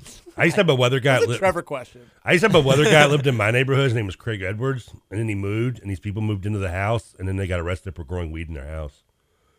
That's a Trevor story. So, yeah, Marc Weinberg lives in my neighborhood. Jeff Brohm still owns his house in my neighborhood. Your dad just texted to say yes. Alex It Cupper is. lives in my neighborhood. All the stars in the Ryan family neighborhood. Wow, that's I live impressive. in my neighborhood. That's why it's my neighborhood. Texas says, Mr. Burgundy, you have an enormous erection. Why, yes, I do. We just hired Jeff Brohm. Texas said, I watched the Big Ten title game from an NYC bar with my brother in law, who's a Purdue grad. I told him I'll root for a Purdue W, but then we're going to bring Brohm home. I will accept credit for this happening. Thanks and go cards. Well done. Thank you for your service. It does remind me of the story that we, I, I don't know if I told it on air. I know I told you personally. Uh, Danny, podcast Trevor, was recently on. He's doing all of these work trips where he travels, and he was talking to this guy that he was on the road with, and was, the guy was asking about you know Louisville situation with Scott Satterfield. This was I think before the Virginia game where it looked like he was going to potentially be fired, and Danny was like, "Yeah, you know, the, the fan base doesn't really know what to think about him. Like, I, I, I can see him definitely getting fired if the season doesn't, get turned around. And if it does happen, like we're throwing the the, the bank at Jeff Brohm. Like we're going to bring him in. I think it's going to happen. You know, we kind of know the, the Brohms a little bit. They seem to to want to come back and all this stuff. And about five minutes later, the guy reveals that his son is spending the weekend when he gets back home on a visit to Purdue as a football recruit, and he's like, he's like Oh, yeah. He's like, I could not have tried to backtrack harder. I'm like, well, you know, nothing's set in stone. Like he maybe he's like, I hear him calling his son later and like bringing me up and what I told him like during the phone call. I was like, well, I don't know. I'm sure you saw the pictures Monday on social media where, where Jeff took the picture of the, with the recruit and the Purdue stuff on I think it was Monday night. Yeah. and you had a lot of Purdue fans kind of hold holding on to the last grasp of, of, of hope. I think with the uh, well, if he if he's going to leave, he would he have gone? He wouldn't have done this trip. He wouldn't have.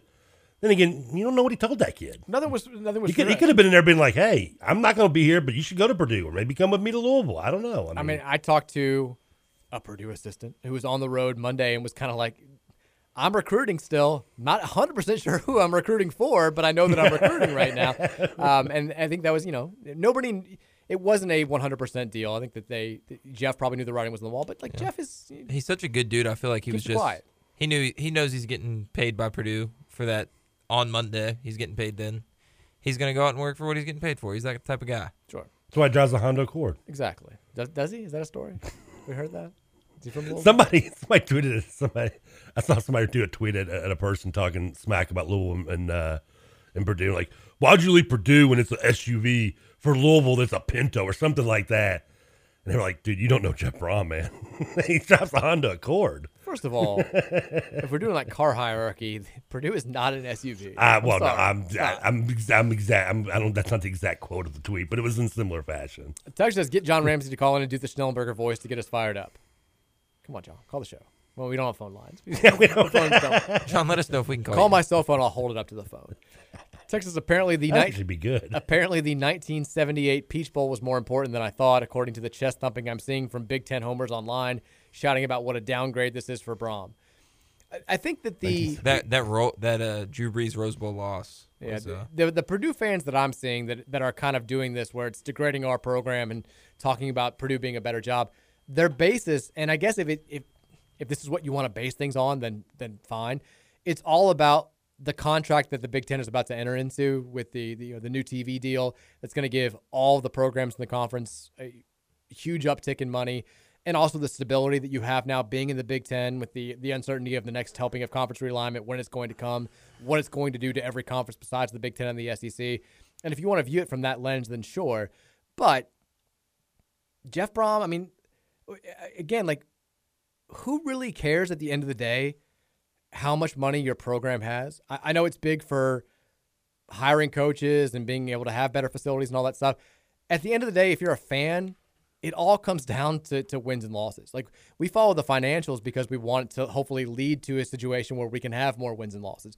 Uh, Louisville's, Louisville has remained the highest revenue producer in college basketball. I know that they'll update it with the 2021 2022 uh, earnings here coming up shortly. But even during the pageant year, even during the first three Chris Mack seasons, we made more money than any college basketball program in America. Do you think it made the fact that we were sucking out loud any better? No. Like I, I don't care that we're making all this money if we're not going to win games. It comes down to wins and losses. And for Jeff Brohm, it comes down to being in a situation that he feels the most comfortable in, that he's that is going to bring him the most happiness, and where he feels like he can win the most. And for him, that's Louisville over Purdue. Purdue has a lower ceiling than Louisville. That's like a.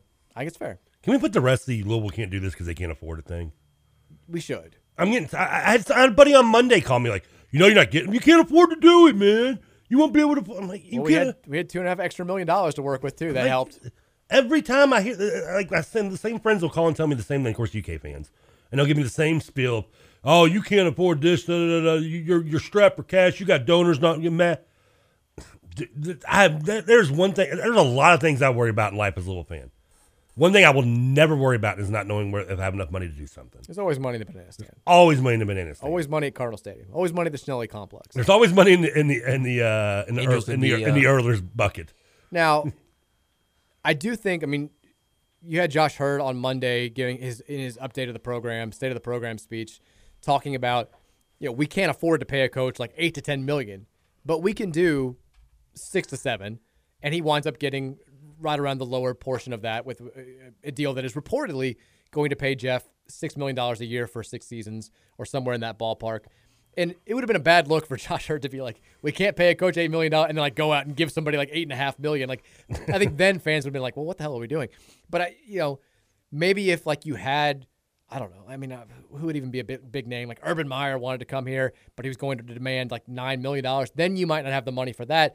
But that wasn't going to change, even if you're killing it and you're having no scandals and you're bringing in big money. Like this was, this was always going to be the range. You made it work with Jeff Brohm. You kind of got him on the cheap because I think he wanted to be here more than a coach with his same track record, but without ties to Louisville would have asked for. Like again, like I said at the beginning of the show, this was best case scenario. If you truly, if you believe that Jeff Brohm is the best person to lead Louisville football or one of the best people to, to lead Louisville football, this was the best possible case. And waiting 12 months, as much as it sucked, because the season was the season was okay. It wasn't wasn't a, a disaster, but it was just another Satterfield seven and five. It was it was it was good. It was it was fine. But Satterfield seven and five. just another set seven. Set seven. The set six, the set seven. but you you went from having to pay Scott Satterfield to leave, dealing with a negative blowback from certainly the national media and probably a portion of the local media, having to pay Jeff a little bit more than you did this go round, to 12 months later, getting Satterfield to leave on his own accord, getting $3.5 million from Cincinnati in the process, not having any of that blowback, not having any of the the fan base bickering about, you know, was this the right move? Was it a bad move? Was Satterfield a good guy? Because he left on his own. So the fan base, like I said on Monday, is united for the first time in forever in under an F Scott Satterfield umbrella, which is beautiful. And your buyout for Purdue with Brohm is only $1 million. So you get rid of the guy that you didn't want, you bring in the guy that you did want, and you get paid $2.5 million to do it. It's it's beautiful. Almost seems like it's not real, right? We are so jaded that I'm like, is this something has to Something- go something- yeah, something has to go wrong. here. other shoe's going to drop, right? I mean- Satterfield's going 12 and 0 next year somehow in the Big 12. Like this, it's it's too good to be true. We don't. He probably will have a good year first year, and then he'll fade and, and have a losing record. I'm going to say I'm going to be the bitter person here. I know people are like, "Well, I wish Scott well." I'm rooting against Cincinnati every game. Like well, I, I'm doing that no matter who their coach is. I, I don't. I never liked Cincinnati to begin with. either. I really don't like them now. I don't want to see Scott Satterfield have success here. I want him to fall flat on his face. and Other want than us to be the Jason Kelce, program. there's nothing about Cincinnati I, I don't like. Uh, I mean, I like Devin Ridder. Desmond Ridder. Yeah, Desmond. I, yeah, right. I do. I do like Desmond Ridder. Yeah, I'm surprised. He's the same next kid. You're a Trinity guy. I don't care. Who cares? There's a Trinity guy up there, uh, Jack Dingle, safety, Trinity. Go Jack Dingle. Yeah, Something like and that. And Travis Kelce too. He went to Sa- he went to Cincinnati. Texas, I think. I thought we- you were Travis Kelce. Yeah, Yeah. yeah. You should have seen the numbers I put up against Louisville when I played there. Texas, I think that we were finally rewarded by a higher power for our fandom torture over the last five years. Well, it was about time. I mean, every time that we think that, though, something just just does not go well. It's I'm, like think, I'm thinking we ride these vibes These- the vibes. Tallahassee at 1 o'clock on Saturday. I, I want to be excited Don't bring about up that. basketball, Patrick. Yeah, but like in- I was talking about my trip An to 0 and 8 Louisville team beating a 1 and 9 Florida State team is not going to. I mean, I'll be happy. Don't get me wrong, but I'm not going to be throwing a parade. It's not going to be. I'm not going to feel as good as I do right now. Then after that, all eyes on December seventeenth. Yeah, all, it's already all eyes on December 17th. Somebody like that's also like the biggest day for the season in college basketball. There's I think 10 games featuring ranked teams playing each other. Number one Houston's playing number three Virginia, and one of like Heat Check College Basketball listed all those games. They're like, we're 10 days away from this, and I was like, ah, excuse me. I believe you're forgetting a game. And I'll say it again: we're not losing that game. The Rattlers are terrified of what's going to happen to them inside the KFC Yum Center 10 days from now. We're not losing that game. Jeff Brohm has to be in attendance. Jeff Brohm's given the pregame speech. and he will lead us to a four point win over arguably the worst team in the MIAC. Yes. So suck it, FAN. Yeah, he will. Texture says uh, the three winnable games to start the season just triggered me, Mike. Basketball has scarred me. Well, look, these games are more winnable than the basketball game. we know that now. I don't know. I mean, just, just leave basketball out of it, guys. I'm begging you, just for today. We can get back there tomorrow. No, I think we'll get back to till next week probably. I mean, I'd like to not get back there for a long time, but it we will have to talk about it at some point, but on Thursday or Friday, maybe. Texas says, "Can you Didn't you imagine?" invite didn't- Germany and Family Guy? Did you invite Poland? We were invited. Punch and tea was served. Peyton Siva tweeted, "Shout out to this guy at Bring Brohm Home. Speak it into existence, big fella." Wow, Peyton Steve going. I, I did like Donovan Mitchell shouting out Brohm yesterday. That was nice, a, ni- a nice little touch there. Uh, Texas says, "Can you imagine more in this offense?" Well, if you're talking about Rondale, I believe that ship has unfortunately sailed, but it would have been very cool. What's that having? Rondale Moore. Maybe Louisville. he's talking about DeAndre Moore. Just putting that out there. Oh, maybe, maybe he is talking about DeAndre Moore. That would Like having Jeff now, does DeAndre Moore seem more desirable than Rueben Owens though? he should. I mean, he's, I co- he's coached in all first team All Big Ten wide receiver four out of the last five seasons. Texas Trevor didn't learn how to lock a door until he was 14. that explains a lot. I didn't even catch that one. I didn't either. Since I was 14, I learned how to lock the bathroom door. That's just- yeah. All right, let's take a break. When we come back, more text line 502 414 1450. Uh, We'll hear thoughts from you. I know people are, are tweeting. Sort of, I'm seeing it every now and then, like a, a stream just died. Just hang in there. I think the stream's kind of cutting in and out. It'll be fine. We're, we're going to be okay.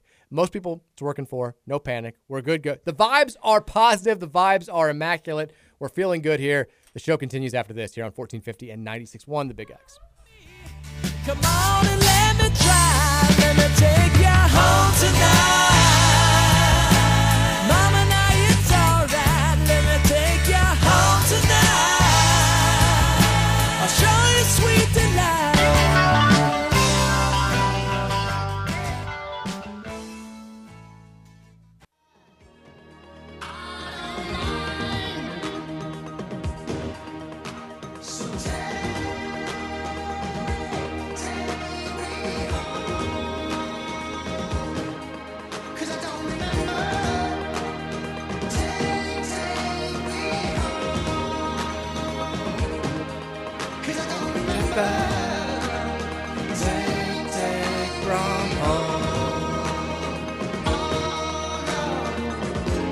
Even if we don't get Brian.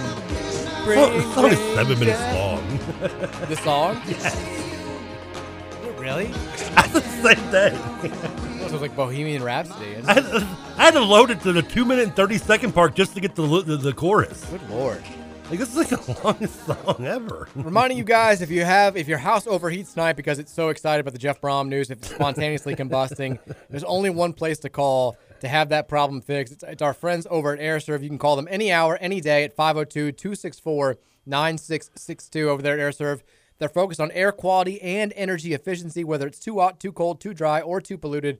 They're going to make sure you're comfortable and breathing the highest quality air. And again, the best thing about Aire Serv is they have technicians available for you 24 7, any hour, any day. 502 264 9662. Aire Serv is there for you. Wednesday show, uh, Patrick nailed the uh, the, Today is Wednesday's the show. reads last, Last week. Wednesday. Oh, you did? I winged like three different reads and Attaboy. did, didn't get any of them. I couldn't. too re- good- too you, well. you think I would after hearing you say them every day, multiple times a day? But I, I pretty It much shock you, but I did not think that. I zone out. this, this I'm aware. Yeah, and so Patrick was like, "You can't recite." I'm like, um, air serve. Like, You don't remember what you say on most days. I so- got uh, I got whether it's too cold, too hot, or Too Some- polluted. Too polluted. Nailed I it. said too polluted. You are, you two are the same. I said that. You're rubbing off on one another. Too hot, uh, too cold, too polluted. Call Aire Serv A I R E S E R V. That's right. I did. uh You did the first. You did uh, I said- Republic Bank. It's I know. not First not, Bankers that's- Trust. that- no, that's not the bank. Oh, wrong bank. First Bankers Trust. Thank I can't even get the damn bank. I, s- right. I- Thank you, that's what I said. I did. I didn't get Christ. anything else, but I did say First Bankers Trust. Uh, and then I said, uh, First banker guys listening right now, just like, oh my god, it's a big show. What are you doing? and then I said, uh, the world famous col- Don't uh, trust U of L me. College of Business Studios. it is the it is the world famous U of L College of Business Studios. Visit business.louisville.edu. I didn't say that. for more information. I think I said get paid to be in the NBA when I did my version of it. That's fine. It's basically the same thing. Yeah. Let me ask you this, because I wasn't, and nobody in this room was. Patrick wasn't even alive. I wasn't old enough to remember the reaction when we hired Howard Schnellenberger. I would assume, like, just Yeah, I don't remember that. based on I wonder where Patrick would have been at that time. in my lifetime, I don't think that the hiring of a football coach at Louisville has elicited a reaction like this from the fan base ever before. Like people were excited when I remember getting excited after I heard Charlie Strong speak after his initial press conference. Yeah. I don't remember Charlie Strong. hi- Like I, getting I was, it was one of those. He was a lifelong assistant. It was a, it was a big guess. It seemed like it was a good hire, but you weren't 100 percent sure. I mean, I felt the same way about Steve Kragthorpe. I felt, uh, I mean, Bobby 2.0. People were excited, but there certainly was a divide in the fan base. Even the people who thought he was going to win a lot of games. You have a segment of the fan base that was like, "This feels kind of gross. Maybe we shouldn't be doing this." And we have never, again, we've never before hired a head coach away from a power conference program. It has not happened before. So you've not you've never had a coach this accomplished outside of Howard Schnellenberger, who had won a national title before he got to Louisville. I- am I wrong in thinking that this is the and again, you're always guessing, you don't know how this is going to play out. I think this is the most collectively excited that the Louisville fan base has been about a football coaching hire since I- guess since Howard. Yeah, I mean, I, the thing is, is one I don't rem, I'm I don't remember because I was five years old, and, and even five year old Trevor, the, the I was watching, I was too much into the NBA and, and pro wrestling at five years old. That was like the two sports I was into the most. Um, not to mention Louisville football at that point, despite getting Howard Schnellenberger, a man with such prestige, was I mean, I, I probably didn't move the needle because no one cared about little football to begin with. Um, I remember Cooper having a lot of, and that sounds weird to say, but Cooper had a lot of of, of- excitement because, I mean, as a kid, he's losing Howard, and he, this is a guy that had been like he'd been a defensive coordinator at Notre Dame, and he's coming here, and so I was I was excited for him. You know, very wet behind the ears, novice Trevor that I was. But you're right. I mean, I was excited for Strong, even though I didn't know really a lot about him until I did hear him talk. And his first press conference, he just talked in third person. I was I loved him right away. Outside, yeah. I mean, other than I don't think it's hard to argue. Yeah, I think you're right. This is probably the most excited this fan base has ever been for any coaching hire in, in, in football level. The fir- it's the first ever coaching hire that we've made where we hired a coach. We hired a football coach away from a Power Five program. I literally just said that, Patrick. Oh, Like when you, when you started talking right there, I was like, he's going to do the Trevor thing. He's going to repeat what I just said. In fairness, Patrick, and I'm, I'm going to defend you on this. He talks so fast, he doesn't understand that. Like he's I have re- to talk fast, or I don't get to talk on my own show. we opened up last Wednesday with the. Uh, I was about to say, shut up, with- Herman. we opened up last Wednesday with the origin of the wet behind the ears saying. Oh god. So Yeah, and it, and unfortunately, it made me forget exactly where I was in my rant, and I had to like Sounds about I had to pause for like five seconds just to remember where I was. It's amazing how much slower and how much more I'm able to enunciate when you aren't here. Like when Sean was here yesterday, because I'm not worried about any sort of gap in my speech where you're going to just like come pouncing in with nothing to add to the conversation. So it's nice sometimes. I love you. For the record, anything I add is is adding to the conversation. Okay. I wish I could say it is. Whenever you started that conversation, I zoned out on my phone trying to make sure what I was about to say was true. And by the time I made sure it was true, I guess you'd already said it and I missed it. This is why you need to like be like me and cover your, your face when you're walking past Trevor now. When you get out there, he's he's rubbing off on you. I mean, Please don't say Trevor's rubbing off. yeah, you're gonna get me in trouble, dude. No, no, no. That's, I'm saying it because I'm taking it. I'm taking it as an insult personally. and he's the cop showing up at my house. Uh, I mean, I mean, post Snellberg. I mean, I mentioned Cooper, uh, and and the ignorance that was the the ignorance is bliss when it comes to the, the excitement of him coming in and replacing uh, Howard. Uh, but John L was, I mean, out of nowhere. You know, had no idea anything about him. I mean, all you knew is he's gonna. He supposedly runs a a, a, a pass happy offense that Louisville was you know, going in the in the, the way that Kentucky had done with Hal Mumme, and they want that kind of coach, and that's what they did. So you did, you, you were just you didn't know what to expect.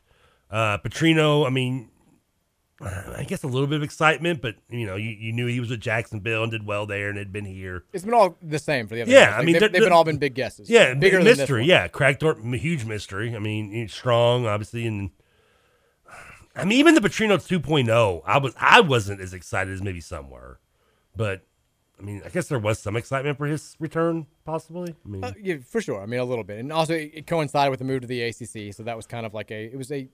You felt like it was a two for one when it came to the excitement there. Uh, Texter says, Mike, you should have taken credit for the 35 million rumor last night because it ended up being about right. So I don't know if you saw. Apparently, at the somebody overheard a fan at the U of L women's game last night saying like, "I don't know who Card Chronicle is," but apparently Card that, yeah. Chronicle says Jeff Brohm's the man for 35 million dollars, which is something that I never once said during yesterday's show, never wrote on the website, but now that I wish I could ta could have taken credit for because it would have been nice. It would have been nice to hit that on the head. There was, as I said, I, I, I was waking. I've been waking up every like two hours up the last couple nights, and when I do, you know, just to, to kill the time before I can try to go back to sleep, I'll, I'll scroll through Twitter, and I'm just, you know, I'll, I'll go to Jeff Brohm and scroll through, and there was a an account. It was like you know at seven four six two three two some one of those accounts, like four in the morning, last night tweeted out. My sources tell me Jeff Brohm is taking the Louisville job at 35 million over six years, and I'm like, that's weird. that's kind of kind of unusual, but you know, I didn't think anything of it. But kind of maybe maybe that maybe that, that numbered guy had a, has a source. Could be. Could be. Uh, 502 414 1450 is the Thornton text line. Uh, text says, Trevor, how about Celebrate Me Home by Kenny Loggins for the, the show music? The so, So I don't even know what that song is. I don't remember that song by Kenny Loggins. What song is it? Celebrate Me Home. Celebrate me. I'm gonna have to look it up. Footloose. Texas F the Fenway What's not Bowl. Footloose? Brohm versus Satterfield Hell in a Cell match. I'm kind of like, I, I know that we're going to get excited for the game. I'm kind of like, I don't even care about the score anymore. We've already won the Fenway Bowl. I, I, I was gonna ask you this earlier, and I just slipped my mind. You can have the keg. How much? Well, We've- hey, we've won. I well, you you know I already said that. You got mad at me Monday for saying that. Well, I've changed now. Yeah, okay. I didn't 'Cause realize- Monday I said this. I was like, you know what? You can even have the keg now. I take you it were back. like, I'll- no. I take it back. I want the keg. I, I, I love the keg. The I keg shouldn't want be the going to. Boston. I'm, I, call me a coward. The keg should not be going to Boston. Are we even sending the right keg? Because didn't you say it was in somebody's basement? I hope it's like a fake keg. I hope it's like a blow up, and they come over and like they, if they beat us, they take it, and they're like, oh my, and then it's just like this isn't the real keg. Didn't we lose it for a few years? Satterfield didn't know where it was. A grad assistant had it at his house. Yeah. That's what I would do if I was a grad assistant. Okay. And I that told you, the- the best part is Last is- year when they announced that they were going to try to play the football game, some guy tweeted at me and was like, "Oh, you want to know where the keg is?" and like had a picture of the keg there, and I kind of was like, "Who is this guy? and Why does he have it?" He has to be the guy who had it that Satterfield was talking about. The best part about that story is that means there was some dude walking out carrying a keg at U of L's campus to his car and no one even noticed. That's what I'm saying. Is that is that Like, guy? it- this isn't like walking out with like a pencil sharpener. He had to have put it in like a. Gar- I would have put it in a garbage bag. I mean, it's still pretty noticeable. I mean, Maybe a duffel bag. I feel like a duffel bag could hide it the shape pretty well. know. That'd be. My I don't think so. extraction I think that keg's pretty big. If I'm, if I, I've never been like up close to it, but I mean, it's it's a keg. It's- they should have known where it was. Yeah, I That's mean, all I'm saying. I was shocked. I heard Sean bring that up yesterday a little bit on some of like the awards that are just like sitting in the break room, just like up on top of the fridge, like, collecting dust. That, that's probably why we're uh, taking it to Boston. We clearly don't care about where it is. And this is all what happens when the Cardinal Cafe closed. Text says, "Oh, the Scooter Dingus." I hate the way that you say West Lafayette, Mike, They probably because you want to like West Lafayette. West Lafayette. West Lafayette. Lafayette. Sorry, That's what I say. I don't care enough about the place to get the name right, to get the pronunciation right. Why do you care, Scoot? You're an IU guy anyway. Yeah, you, you you should be joining me, Scoots. Yeah. Scoots just hates the show. I saw Supposedly- somebody on Twitter call it West Tobacco Field, Indiana. Who cares? I have been to West Lafayette uh, one time for at a very fun weekend in college. It's a great party experience for a college. But there's not. Like, I would never go there as an adult. Isn't it Southern Chicago? It's about an hour south of Chicago. Yeah. I mean, I heard. But by the way, I heard Scoots and uh, Roush were uh, having beef this morning. Eastern Michigan, by the way, lost to Florida Atlantic uh, in their most recent game by 28. Okay, they're already up two nothing on me. 2 0. Is Race an insurmountable two game lead. I'm down two to nothing here. It's like a Texas says the KP comments are maddening. Sad. We knew that KP was a gamble given the circumstances. I believe it was a good gamble. Jeff is not a gamble. He's the correct hire because he has all of the qualifications. The native ties is just a bonus. Yeah, I mean, I've, I've, I have fielded this question so many times today. People being like, you know, you guys got excited for Kenny Payne. You're doing the same thing again. Watch the results be the same. That outside of it being a former player with direct ties to U of L, that I think other former players wanted to see come back. There's really no comparison here. Like the, the two situations are not analogous. Like it, it's, I, I, guess I get why you'd want to, if maybe if you're a Brohm skeptic or if you're a rival fan, why you'd want to make the comparison. But again, the biggest holdup, first of all, I think that the fan base as a whole had more concerns with Kenny Payne than they did with Jeff Brohm.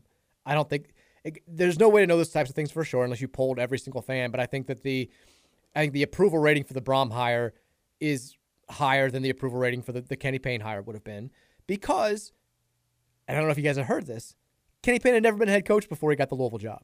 Jeff Brohm has at two different places. Say what? he's been a damn good one. Like that's, it's not the same thing. I don't, I don't know how else to say it. I don't know why people can't can't grasp that.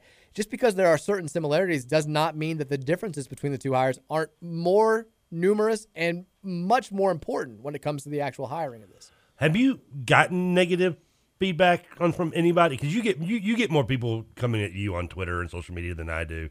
Uh, I mean, have you had anybody going? I don't like this hire. I wish not. Maybe not that. I, am yes. glad Satterfield's gone. I, I wanted to keep Satterfield, but I don't. I don't like this hire. We should we should go in a different direction other than after Satterfield's departure. Sure, but I mean, like I, you know, I'm getting several thousand responses from fans. Like you're going to have a few mixed in there that are. I guess. I mean, yeah, they, like, it's you're, ne- you're never going to have universal approval for a hire. And there, I mean, there were people when Jeff Brohm said thanks but no thanks in 2018 who felt spurned and who I think still kind of hold that against him. There were people last year when this was when the chatter was happening about him potentially coming back who were saying. I don't want Jeff Brohm. I mean, we've had people on the text line when it's even when you've gone on your rants when we've been playing poor football about how Jeff needs to come back, who have brought up his overall record and brought up things yeah, th- there certainly is a segment of the fan base that is not as over the moon as I think probably the majority are, but it, it's that's always going to be the case, right? Like they're always going to, and understandably so. Like, we, like I've got no idea that if this is going to be a, a, a home run in the end. Like the, it could very well wind up being not not very well, but it, it's certainly possible that it could be like a Satterfield tenure or God forbid a Craig. There's never a guarantee with with hires. You, you never know for sure. Benjamin Perry just entered his name into the transfer portal. Uh, I don't like that. I don't like that at all. Ben Perry's very good. Started nine games last year, 46 tackles, 32 solo. He's very, very good, and he plays very hard. I mean, this is our biggest recruit from a couple years ago. Um, yeah, that's that's a big one. That doesn't mean he's leaving. Doesn't mean he's, we have we've already had a couple of guys um, go ahead and put their name in the portal and then take their name out of the portal. Mm-hmm. Um, maybe he can come back, but that was that's not great news. I mean, if I'm a, if I'm a, a kid on team, I mean, I don't, I don't I don't see any harm in putting your name in the portal whether you intend to leave or not. Uh, the NCAA, by the way, has announced that every player on Virginia's roster is going to be granted an extra year of eligibility. Uh, I'm assuming because they didn't get to play those last two games after the the shooting. And Brennan Armstrong is going to play college football until he's like 27. Um, but that's an understandable move. So all those guys, Anthony Johnson, who played here at U of L, put his name in the portal recently, the cornerback. Uh, he'll have in, I think two more years of eligibility now. Maybe come back. He was a good player here and a good player at Virginia. Although he threw a bunch of L's down in that game, so maybe we don't we don't want him. But Ben Perry going in the portal is not not the news I wanted to hear today. Texter says uh, the Bring Brohm home guy is actually Elon Musk. Would be a great story. It's Trump would be a great story. That's how he had to get back on Twitter. I uh, think Trevor makes sense for. I think it might be Trevor. Again, you, there's no, unless I don't even know how to make a bot to like, do that stuff. That's the thing, because Trevor's been guest even more than anybody else that I know, and one, Trevor's far too lazy to ever do this. Yep. This guy's tweeting before 2 p.m., so that that rules out Trevor right away. It's just, it's not like, like he would never. Again, you'd have to dedicate way more. You wouldn't be able to play video games. You wouldn't be able to watch you know, six movies a night. He did text me. Trevor deserves props too, and that's a that's a Trevor thing to do. That is a Trevor thing to do. But again, the the, the evidence against it being Trevor is, I think, insurmountable. I still don't even know how to take videos off people's Twitter account. Yeah, you don't. It's not going to happen. It's, it's not. I don't know. I mean, it's not Trevor. I'm I'm still at the point where I think I had, and do it when I retweet. I have to type RT and then hit at when like in the early days of Twitter when you had to do that. Texas says the excitement of this hire is the same to me when we hired Pitino. I, I don't think it's that extreme. Mm, I mean, I mean, Pitino was a national title winning coach in basketball. because of the, the differences in sports, I would I wouldn't put sure. that comparison, but yeah. I think Pitino was a was a bigger deal, but but this is it's, when as far as football is concerned, I think it's still the biggest deal. Uh, Texas before Brian Brown leaves for Cincy, he's going to swing by the studio and just egg Trevor's car. I can see that happening. Who's gonna egg my car? Brian Brown. Oh, whatever. You'll miss it. Bring Brown home. That's, I'm not worried about that. And if I, if I know if, if it's anything like the way he teaches tackling, he'll hit the neighbor's car. Texas pull Stephen Herron out of the portal ASAP. I think there's a good chance that that happens. Former Trinity kid, went to Stanford, uh, was a great player there, has entered the portal. I was up at Purdue one day and he was there on a visit. I think Louisville's a good shot. that. I think Louisville has a, has a good shot at bringing him uh, home. Texas, what was the reasoning slash justification at the time for hiring Kragthorpe? Looking at his resume before he got here, it doesn't make sense. I was a big fan, but wasn't old enough to follow slash understand all of that at the time. George it, loved him. George loved him. Yeah. He'd had a they had known each other I think for a fairly long period of time. Kragthorpe again, yeah, looking back at what he did at Tulsa, it was good, but it was like if you're hiring a guy from a place like Tulsa, you want 10 and 2, 11 and 1, the type of numbers that, that Jeff Brohm had at Western Kentucky. He was like, I think 8 and 4 was his best season, best regular No, he went season. 9 and 4 yeah, no, because he won a bowl game. Yeah, eight and well, four was yeah, his yeah. best regular season that he had at Tulsa. season. and like looking back on it, it was kind of like, okay, did we really think that this was the guy? We were asking him to have better numbers at a better program in a better conference than he had produced at his prior job. Well, also it just didn't. Just, the, the clashing of personalities was just a bad. I mean, you bring in this nice the, to come into the situation. It was just it, it wasn't going to work. For sure. I mean, it was it, it just thought it just in general. Um, Texture says, "You said you guys said the same thing when Kenny Payne was hired. You had the same show. Uh, You clearly don't listen to the show because that's not at all what happened here." What about Kenny? I mean, we we were we have never been shy to say that there was reason to have doubt for Kenny, but we hope to be positive and optimistic for. Hell, I'm so optimistic I put 500 on on the line. Yeah, I mean, I mean, I I, mean, some people can confuse optimism with stupidity, but you know, whatever. There has to be somewhere where you can place an under on a win total for Louisville. I went to your I, went. I, I tried to look that up. You texted me that last week, and DraftKings doesn't offer it, unfortunately. The interesting thing about the Kenny Payne thing is people who actually listen to the show and, and the I it. podcast and stuff back in the summer and then the, the the fall, like they were so mad at me for saying like, "Hey guys, like we should have done more in the portal." This well, first of all, they're like, "You hated the hire to begin with." I was like, "He was not my first, second, third choice." Like I, I I've never tried to hide that, but I've always said, "Let's give him the benefit of the doubt. Let's try to be patient. Let's do all those things." But I think that the first season is going to be rough. I mean, you know, we did the win totals. I was like 11, 12, 13 wins. I think they finished probably bottom five again of the ACC, and people flipped out about that. And now that we're 0 and 8, I'm getting people who clearly weren't listening to the show who are like, "You loved Kenny Payne, like why don't you grow some stones and call this guy out for being like not doing a great job and all this stuff?" And I'm like, "You can't win. Like you can just you can never win because people don't actually listen to the shows or listen to what you're saying." Um, so that being the case, who cares? Well, they're not listening. and Why? am- Why do I can? Why do I care about filtering what I say? Well, I mean, they're listening to a degree. I love They're what- listening right now. Well, why why were they apparently were listening when I made a reference about eating a salad a year ago? I gotta say, where, we- were there, stu- where was the stupidity in not listening back then? I love the people that are taking the Coach Sat UC or Coach Sat U Cincy Twitter handles on Twitter. Yeah, yeah. Which I think all, they're getting all their accounts suspended, and I'm sure that's not One still going up. over well with UC. One that's still up is, is just Coach Sat U Cincy, and the name of it is "Have fun getting your handle, Frederick." Boy. Texas says that crystal balls are currently flipping Owens from Louisville to A and M right now. Oh well, I'll still take the trade off any day. I mean, it's hard to compete with that.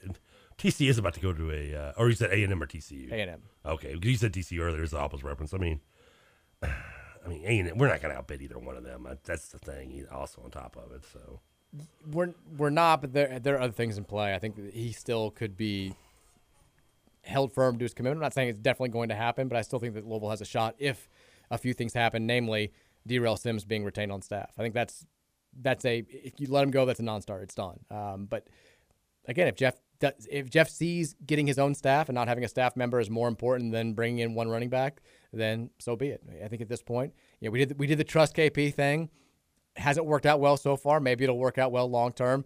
But for now, I guess you you got to do the trust JB thing when it comes to to th- this type of, of deal. Um, Texture says uh, to clarify, this is the he said the excitement is the same when we hired Pitino. To clarify, I'm not comparing the success of and Pitino prior uh, to, but the fact that I'm excited the program is going to progress forward and become nationally relevant again. That's the hope for sure. And I think to do it a guy, uh, under a guy who the fan base likes and who they they know and who they remember being an instrumental part of various eras of success here would be it's perfect. I mean, I, I said Kenny Payne coming back and being the guy that got Louisville basketball back to being what we expected to be would be the perfect storm. Like that's that's it still is. It's, it, that's still the ideal scenario that Louisville basketball gets back and that one of our own is the person doing it. It's not off to a great start to say the least, but that still is is kind of the dream. It's now becoming the dream in football. You've got a likable person who is one of your own, born and bred here. I don't know if you guys knew this. He went to Trinity, played there. Oh, really? Successful there, played multiple sports. Um, instrumental success here, both as a player and a coach who now is coming home. Like, this is, you couldn't write a better script if Louisville football is going to get into the playoff in a few years and make some noise and take this program to new heights. Jeff Brohm would be the the, perfect main character to, to be steering that ship. Yeah, I don't even think Jerry Bruckheimer could screw up this sports story. There'd be a lot more. That's saying a lot because he screwed up every movie he's touched in ball sports. You'd, you'd have uh, I don't know like you know, Josh Heird would be more of a he'd, he'd have like a drug problem. He'd be screaming everywhere. Like you'd ha- you'd have some some crazy characters that would be taking on attributes that they don't actually have in real life, which is fine. That's okay. Uh, we got to go to break when we come back. Josh Heird's over free basin. Hour number three of the Rutherford Show is on the way. We'll continue this discussion. Jeff Brohm is coming home, folks. Let's talk about it for another hour. Keep it locked right here on the Big X.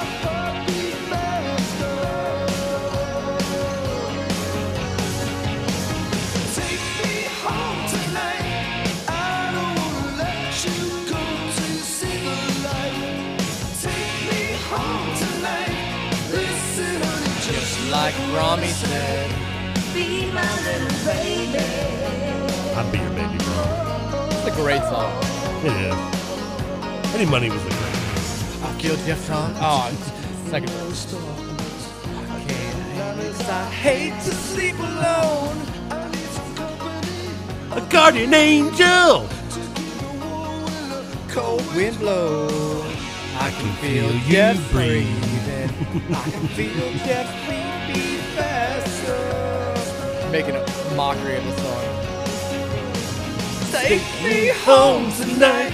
I don't wanna let you go till you see the light. Like Rami said. Welcome back in. Five o'clock hour here. Celebrating the return of Jeff Brohm. It finally happened. It's been, I mean, out of all the themes that we've had on the show since we started in August of 2021, this has probably been the most prominent and the most consistent. Is you and me to a lesser extent clamoring for Jeff Brohm to come home and coach the Me football too. program. I went in on that too. Patrick injecting himself, intern Patrick, into the show. We have wanted this to happen for a long time. Yeah. You have been steadfast. Even when it seemed like there was no way for it to happen and there was no reason even bringing it up, you have driven it into the ground. It's a celebratory day for everybody. It's certainly a celebratory never, I never, I kept hope alive the entire time. I never let go. You did. Like, I, I kind of expected you to cry at one point today. Like it was just so hard at times. Like after I had to watch the Armed Forces Bowl, watch Air Force run all over us. I'm not gonna lie. I'm, not, I'm, I'm, be- I'm full, full honesty because I'm, I'm full disclosure here. And I, I've got, I've never hold anything back on the airwaves. No. Sometimes it's a good thing. Sometimes it's a bad thing. not the best. sometimes it depends. This time last year, you know, I was on, you know, talking on the phone with uh, our boss, his, his intern's papa, and I just remember being like, I, just, I, almost felt just so sick to my stomach, like nauseous, because I just felt like an opportunity just just, just lost, and how just how much I wanted it to happen so bad, and it, just, it was there and it, it, it was gone, and we lost. And I honestly did not really think that we would get the chance again. I just it was the second chance we had, and I thought we maybe blew it. Play Vanessa Williams, save the best for last. Just when I thought our chance had passed, Jeff went and saved the best for last. The Miss Universe winner, not the porn star. Exactly. Jeff turned us down once. Even though she did do nudity, so Jeff had his chance in 2018. We had our chance last year. Both had our chances. Third time's the charm. all worked out. Got it done. We've got a, a little bit of breaking news here. I hate even doing this. Like basketball, get out of my face right now. I never thought I would say this in my entire life, but I want to just dedicate three full hours to football happiness. But we have breaking news. U of L, the the only player that they still were technically in on in the 2023 recruiting class, Isaiah Miranda, the seven foot center, who as recently as a month and a half ago was viewed as a Louisville lean. I think Travis Branham actually wrote if he does play college basketball and doesn't go pro, I expect him to go to the University of Louisville. Instead, Isaiah Miranda has just announced that he has committed to NC State. He will enroll at NC State right away and will join Kevin Keatts and company for the second semester of this season. If you want to play in time, man, like you can, you could play for us right now if you wanted to. I mean, is it because he's a center? I mean, I don't, I, I don't, I mean, who knows? I, I know that they. I don't think I don't know if it was a tweet or. A, I don't even want to acknowledge this right now. Yesterday, y'all were talking uh, about the, the horrific story that's going on in New Mexico, New Mexico State, and everything yesterday. Yes. And uh, I almost actually I was listening and I almost texted you, but I was just on a tune in app, so I was so far behind. I, I was like, I'm not going to bother with it. And then Sean, me being you know, us being kindled spirits and everything, you know, he brought it up that you know Dave Bliss coached there, and that's what I was going to text you to bring that up. But then in the middle of the story, I think you just made a reference like, "Do they have any guards?" I'm like, you know. Yeah. Well, no, that was a, that was a text that came in. Was, okay, I can. That notice- was not me saying. that. Okay, because I thought it it made me laugh for the first time in like 48 hours. A text did say, like, do they have any guards Do they, have, do they have any guards? I was like, that's funny. That's that. Despite the you know the horrific story and all. Clearly, it's a horrible tragedy, but But you know, it's silver lining, right? I mean, Yeah, you got a um, point guard. so there it is. Isaiah Miranda going, you know, not spurning us for the NBA because he is draft eligible coming up this spring. My guess is he's. That, pretty much told me like two weeks ago that this was done, right? Or we weren't getting him, I guess. Yes, that's been. It, it has been known for a while that he. And the the story that's out there, who knows how true it is? I haven't heard from the kid himself, but the story that's out there is he was put off by the fact that the team is historically bad.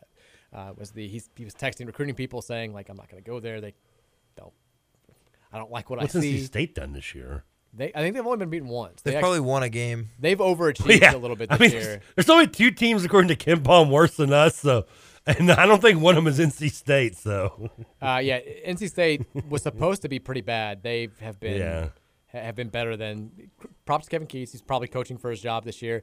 They have uh, that for two years in a row. they've overachieved to the point where they are now. They only lost twice.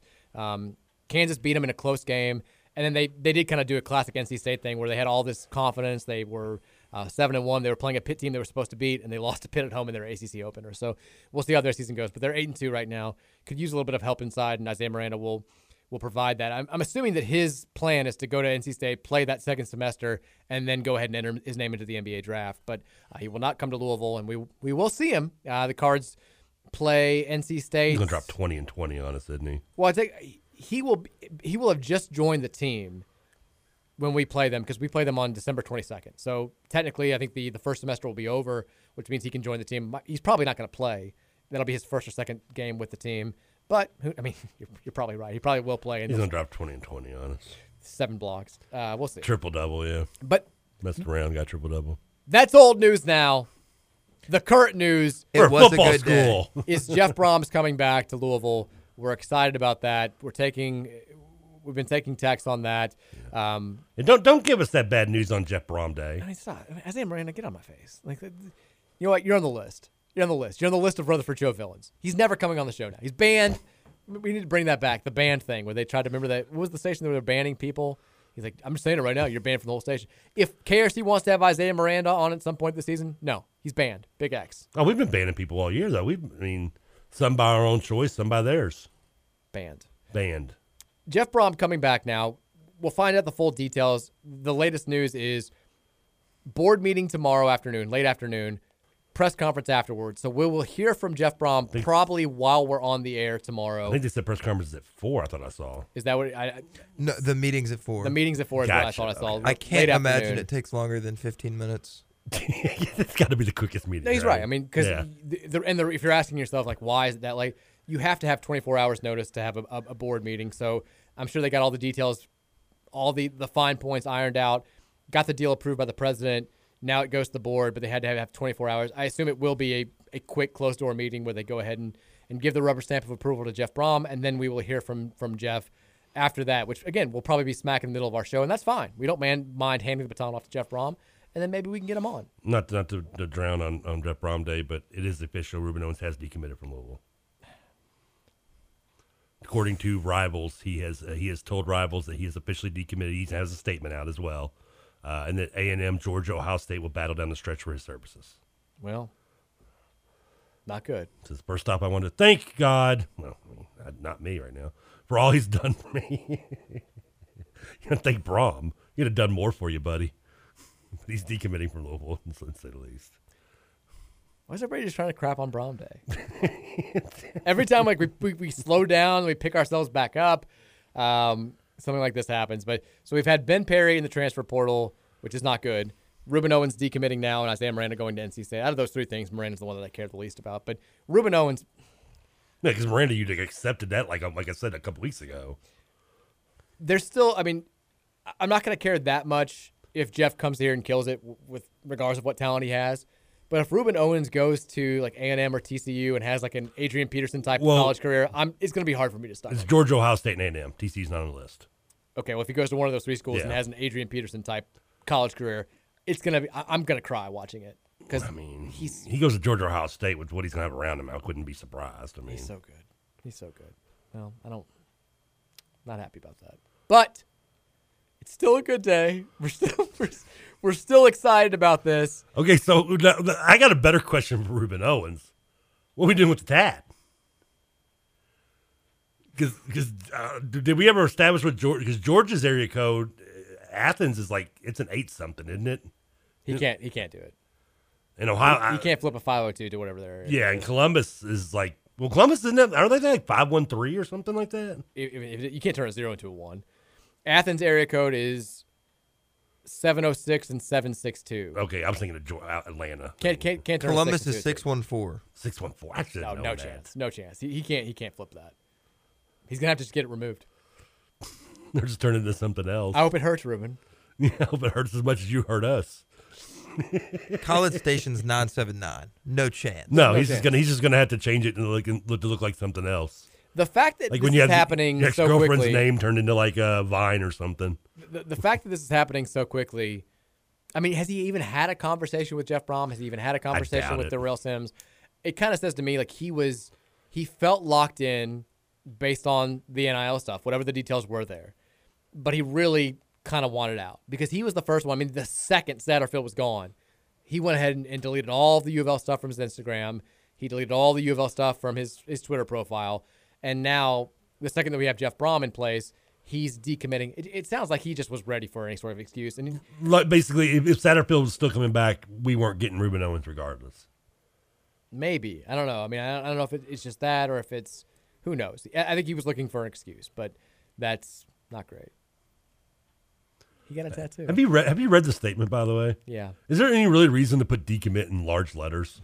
It makes it it makes it hurt a little It's bit like, more. like really, dude. Rivals, did you really need to do that? we are breaking up. It's like you, you put in giant all capitals. Everything else is so small. I'm squinting to read this, and I'm like, all I can keep focusing on is the word decommit because it's in giant letters at the bottom. I hate it. I hate it. the issue now, I think, with Jeff Brohm, because what, what I was told when it comes to Jeff in this recruiting class is he's he's probably not going to be able to keep everybody, but he can keep a, a solid core. You lose Owens now. He's the first. This is the first official decommit that you have from that recruiting class. Well, I thought, what about the like Jordan Church or something? or- That was before. He that was last week. Like he, first of all, he was never going to come here. And you know where Jordan Church is considering going right now? Oh, if you weren't excited for uh, December seventeenth already, he is leaning towards Florida A and M for his next school. Uh, but Jordan Church again, like he so he didn't start for his high school team this year. He got his, I think his his numbers were a little bit inflated. His ranking was going down. So I didn't that, inflate an offensive lineman's numbers. well, he's he clearly did during the camps. I guess they, they look the part, but they don't play the part.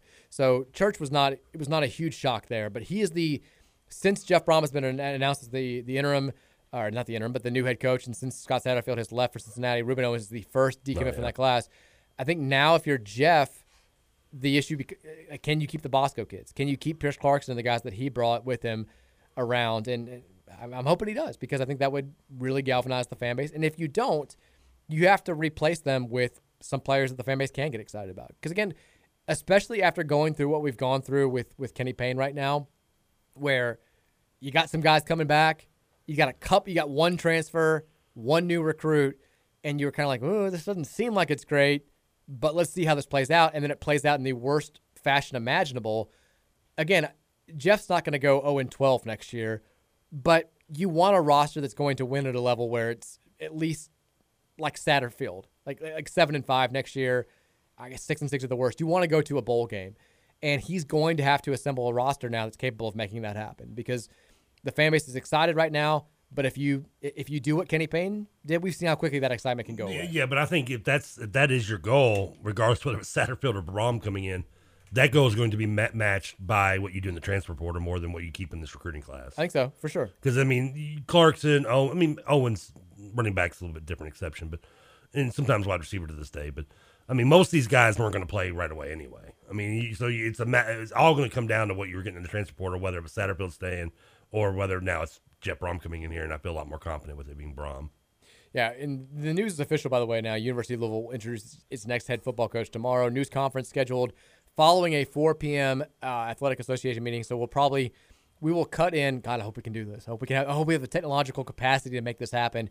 We will take the press conference tomorrow at about 4:30, which is when I would guess that we'll start to hear It's from. streaming online, we can, yeah. All right, good. Uh, which is when I, I assume we'll We- hear from Josh Heird and Jeff Brohm. We but have the internet. Like I said, well, I mean, we, We also have phone we also have phones that somehow don't work here. I think that tomorrow, because right now it, it's it's certainly a bummer to lose Benjamin Perry, and it, it's a big time bummer to lose Rueben Owens. But I think that the fan base, when they hear Jeff talk tomorrow, I, I would assume that this is going to be a press conference that that gets everybody excited, and that gets everybody in their feelings. Which again, it, it's not going to. That only has so much of a lasting effect. But for right now, it'll be a feel good type deal. So we'll we'll carry that tomorrow for sure. 502 414 1450 is the Thornton's text line. Uh, we will take some text now. Texter says, um, oh, there you go. This is, I guess this coincides with the, I'm just now saying this, with the Rueben Owens decommitment. Darrell Sims is going to Cincinnati with Scott Satterfield. So there you go. Um, I was told today, if you want to keep Rueben Owens, you've got to keep Darrell Sims. Darrell Sims goes to Cincinnati, and right away we hear Rueben Owens is going into the transfer portal. So there's that. Texas says uh, tattoo removals as a regular part of NIL deals. That's just science. Is that the next phase? He's going to turn it into like the word boo or something. Texas, we lost Rueben Owens. Fire Brohm. we were a recruit. Texas says, "Can we ban my buddy Luke from the show as well? He has been complaining that we didn't hire Bill O'Brien, and it's making me mad." Luke, you're off the show. You're banned. Yeah, anybody suggest hiring Bill O'Brien has no business in, on this show. Send us Luke's number. We're blocking it from the text line. He's banned from the Big X. He's banned. Texas says, Scott, you think visors are cool? is that is that from something? I don't know. the way you said it, it made the way you just. I, it reminds me of the, the the the woman from This Is Forty, where she's like, "You think they're cool because they're not cool." Um, I never actually watched that. You know, it's good. Texas Trevor would 100% not be able to contain himself if he was the BBH guy. He would tell everyone about it and pat himself on the back. I probably would. It's 100% true. You would have Yeah. lasted like two days. The second you got any sort of credibility, like Pat Forde. I still think Kenny Payne talked to me in the, in the press conference. Pat Forde tweeting about Bring Brohm Home guy. I mean, you would have stopped right then. You'd have been like, "Well, this is it's me. It's Trevor Kelsey." yeah, you're not lying. Texas, I know that everyone loves Pierce, but I just don't see him in Brohm's system. A four star, the four star QB commit that Brohm has going to produce seemed to be a much better fit for his offense. He's not. Yeah, I mean that's what I mean he's got a four star recruit that was I don't know where he was ranked to post compared to to uh to Pierce Clarkson, but he's got like a, a pocket passer, the Michael Alaimo kid that didn't even play this year. And if you do get And Austin, he was a high four star recruit. If you do get Austin Reed from Western, he is you can find the video out there. He can sling it. Like he's a he's a pocket passer. He's not a Satterfield guy. He's certainly more of a Brohm guy. Um, but that would be. I think that's. Pro- it feels like that's the direction where we're headed. Uh, Texas. It still blows me away that one week ago we were debating about if Stat should get an extension. Man, what a life! Things move pretty quickly around here. If you don't stop and look around every now and then, you might miss the latest scandal, the, the latest crazy ass piece of news.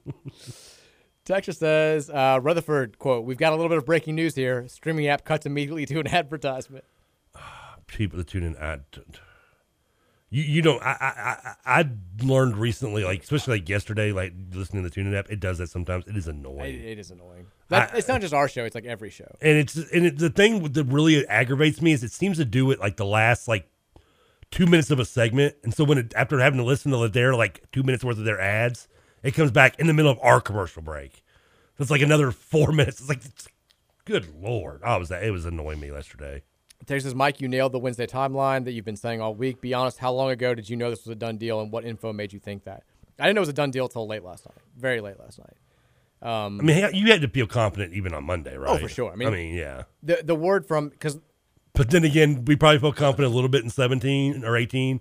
There was probably some confidence in last this time I, last year. I mean, eighteen, I had to be like the. I feel like I was like the Grim Reaper because everywhere I would, I, I we had season tickets at that point in time, and I would go to home football games, and all the people who sit around us would be like, "Here we go, Brohm, baby," and I have to be like, "I don't think it's gonna happen," because you know I, I would talk to people who would know, and they were all sort of like, "I I don't think he's going to do it. Like, I think he's genuinely torn. I mean, and we've talked about that saga the way it played mm-hmm. out, where he was, you know, one day he was thinking about it, and then he had some family members pulling him in one direction, some pulling the other, and um, he was definitely torn about bringing that recruiting class in. And it was it was never like this one where I was hearing from both sides the second that Satterfield the Satterfield news breaks that like this is probably going to happen, um, and it was not like last year where I mean I think we knew we, we were not shy about the fact that Jeff wanted to come back and take the job here this time a year ago, and there was some,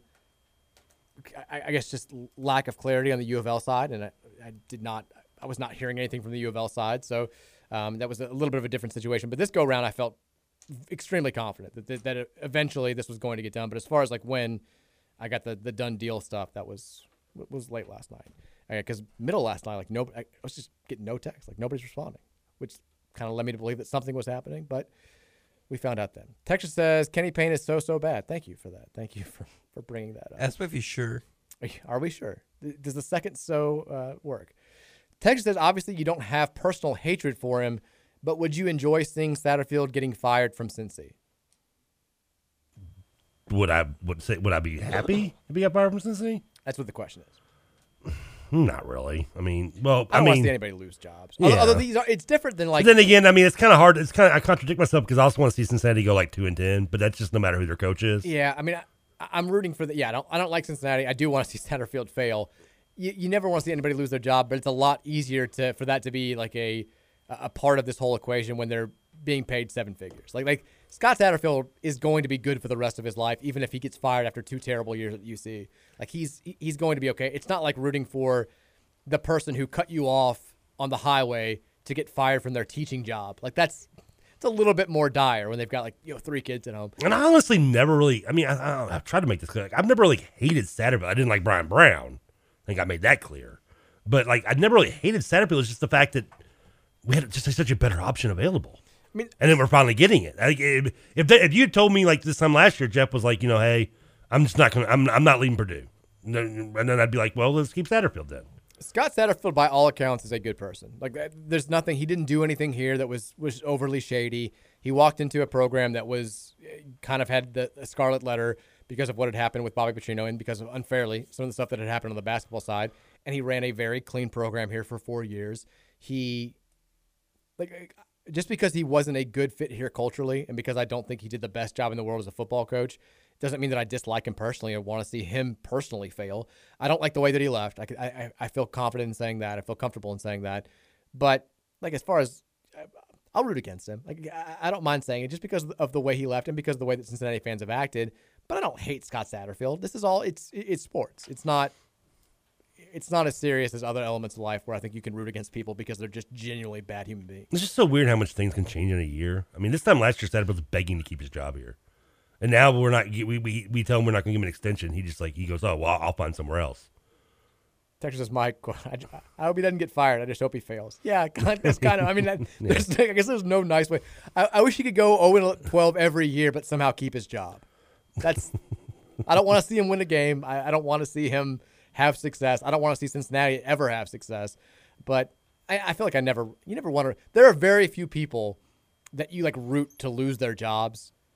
I think besides Dan Dakich, I don't, I'm not rooting for anybody to ever lose their jobs. You didn't have to root for that. He did a pretty good job on that on his own. God, I mean, he tried for like seven years and finally, finally got it done. Uh, Didn't he have a tweet today? Who, I, I, thought he got kicked off Twitter. I thought he tweeted like he quote tweeted like the Jeff Brohm news was like, "I told y'all." Oh, he told us five years ago. see him doing I'm pretty that. sure I blocked Dakich, or he blocked me. One Which is the, one pretty pretty hilarious tweet though. Yeah, I think it's stretching it. I think I'm the only member of the Louisville media that he doesn't have like a lawsuit or blocking against. Texas says we should have hired Vince Marrow. He's a, he's a candidate. Part of me wanted to tweet it like Matt and some other people, be like, "Man, finally, some, Satterfield finally beat it. You can finally beat Vince." Jeff Brohm barely beat out Vince Marrow. Not, not sure where he was on the list, but I know he was up there.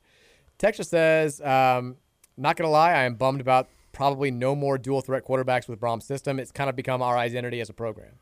Yeah, that's that's certainly that's it's a thing. I mean, Brohm is more of the.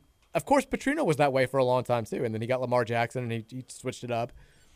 Who's Even though he went to Atlanta thinking he was going to have Vic, so Yeah, I mean, I, Jeff could could change, but for right now, it certainly seems like that's the type of offense that he wants to run here. The same one that he's been running at, at Western and at Purdue, and certainly running quarterbacks have been a part of our identity.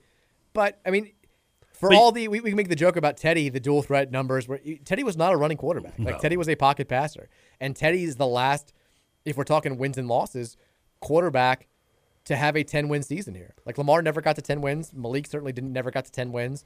Maybe you know maybe we we need you can you can have a mobile reversion. quarterback in the the manner of like Stefan LaFleur's. I'll say LaFleur's. LaFleur's. LaFleur's. LaFleur's. Yeah. Um, LaFleur's. And Teddy was the same way. I mean, Teddy Teddy was athletic enough to keep plays alive. He just wasn't Lamar Jackson, which is what some people nationally kind of wanted him to be. Um, he was more of the Stefan type. Like he could he could get out there and make a play with his feet if he needed to. Could not slide to save his life, but he could stay alive in the pocket and keep plays going. And that was kind of what Stefan did. Stefan was probably a better runner than, than Teddy was, without question. I, I, I have no doubt about that. Uh, Texas says, "Is my number blocked from the text line?" No. I just Uh, I just read your Kenny Payne is so so bad text. I, I'm for the record, I've never blocked a number from the text line. I can't speak for KRC, but I've never done it. Texas says, I'm thinking of Satterfield taking the cake of nails and giving L's down while Brown stickers behind him. I don't even want to think about that. First of all, Satterfield's not even going to be there, he says, Why would he not be there? because he's going to be recruiting. I mean, I get you're not going to coach the game, but how can you not be there? Texas says, I root against Russia, and now I tout, I root against Scott Satterfield. Welcome to the club, Scott.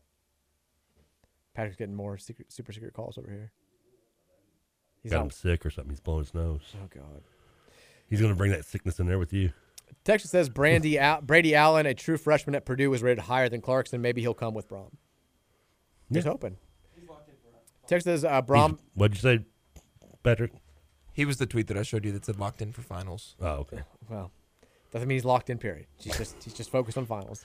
He's he's academic all the way. A young man who loves he's serious about his education. We love him here. That's why he went to Purdue. He's an engineer. Texas says Brohm was a huge AEW fan. Oh, of course he is. Man, it's he really is that man after your own heart. I mean, AEW tonight. I I have no idea what's even going on with AEW tonight. I've been so out of it. Texas the Rueben Owens 502 tattoo must have been a henna tattoo. A what tattoo? Those henna tattoos, they're like fake tattoos. Oh, are they okay? Um, I mean, he's got a he's got a bunch of he's got like a whole sleeve. I mean, does he probably even care? Maybe it's just a story to tell. Maybe It's like, just why do you adds- have 502 on That's there? that's the most yards I had rushing. Uh, my first my first yard first uh, rushing yards in a high school game or something. He uh he just adds the area code on because it's the little street signs. He just adds the new one. just block it in. Just I don't know. It's, who knows? It's like Um, I was 502 for a while. Uh, good thing Then JT Daniels next doesn't do came the along. same thing. He that dude have like so many tattoos and street signs on his arm. He's got he's got a chance to play at two more schools after this. uh, before we go to break here, First Bankers Trust. Uh, we love our guys over at First Bankers We Trust. trust him. They're going to work with you. Yeah, we, you know, if, if you have, we have trust issues around here now, understandably so, but you never have trust issues with First Bankers Trust because they work with each client individually to help you meet your financial goals. They explain things clearly and simply so that you, even if you're a moron with money like myself, can understand it. They also offer a wide range of services, including investment management, trust and estate services, philanthropic services, and financial planning. For more information on what First Bankers Trust can do for you, visit firstbankerstrust.com. Bringing Brohm home, keeping recruits home, bringing in big time transfers, and making money. They all start with one word trust. Trust. First Bankers Trust, firstbankerstrust.com. We'll take a break. We'll come back. We'll wrap up the show. It's the Mike Rutherford Show here on 1450 and 96.1 The Big X.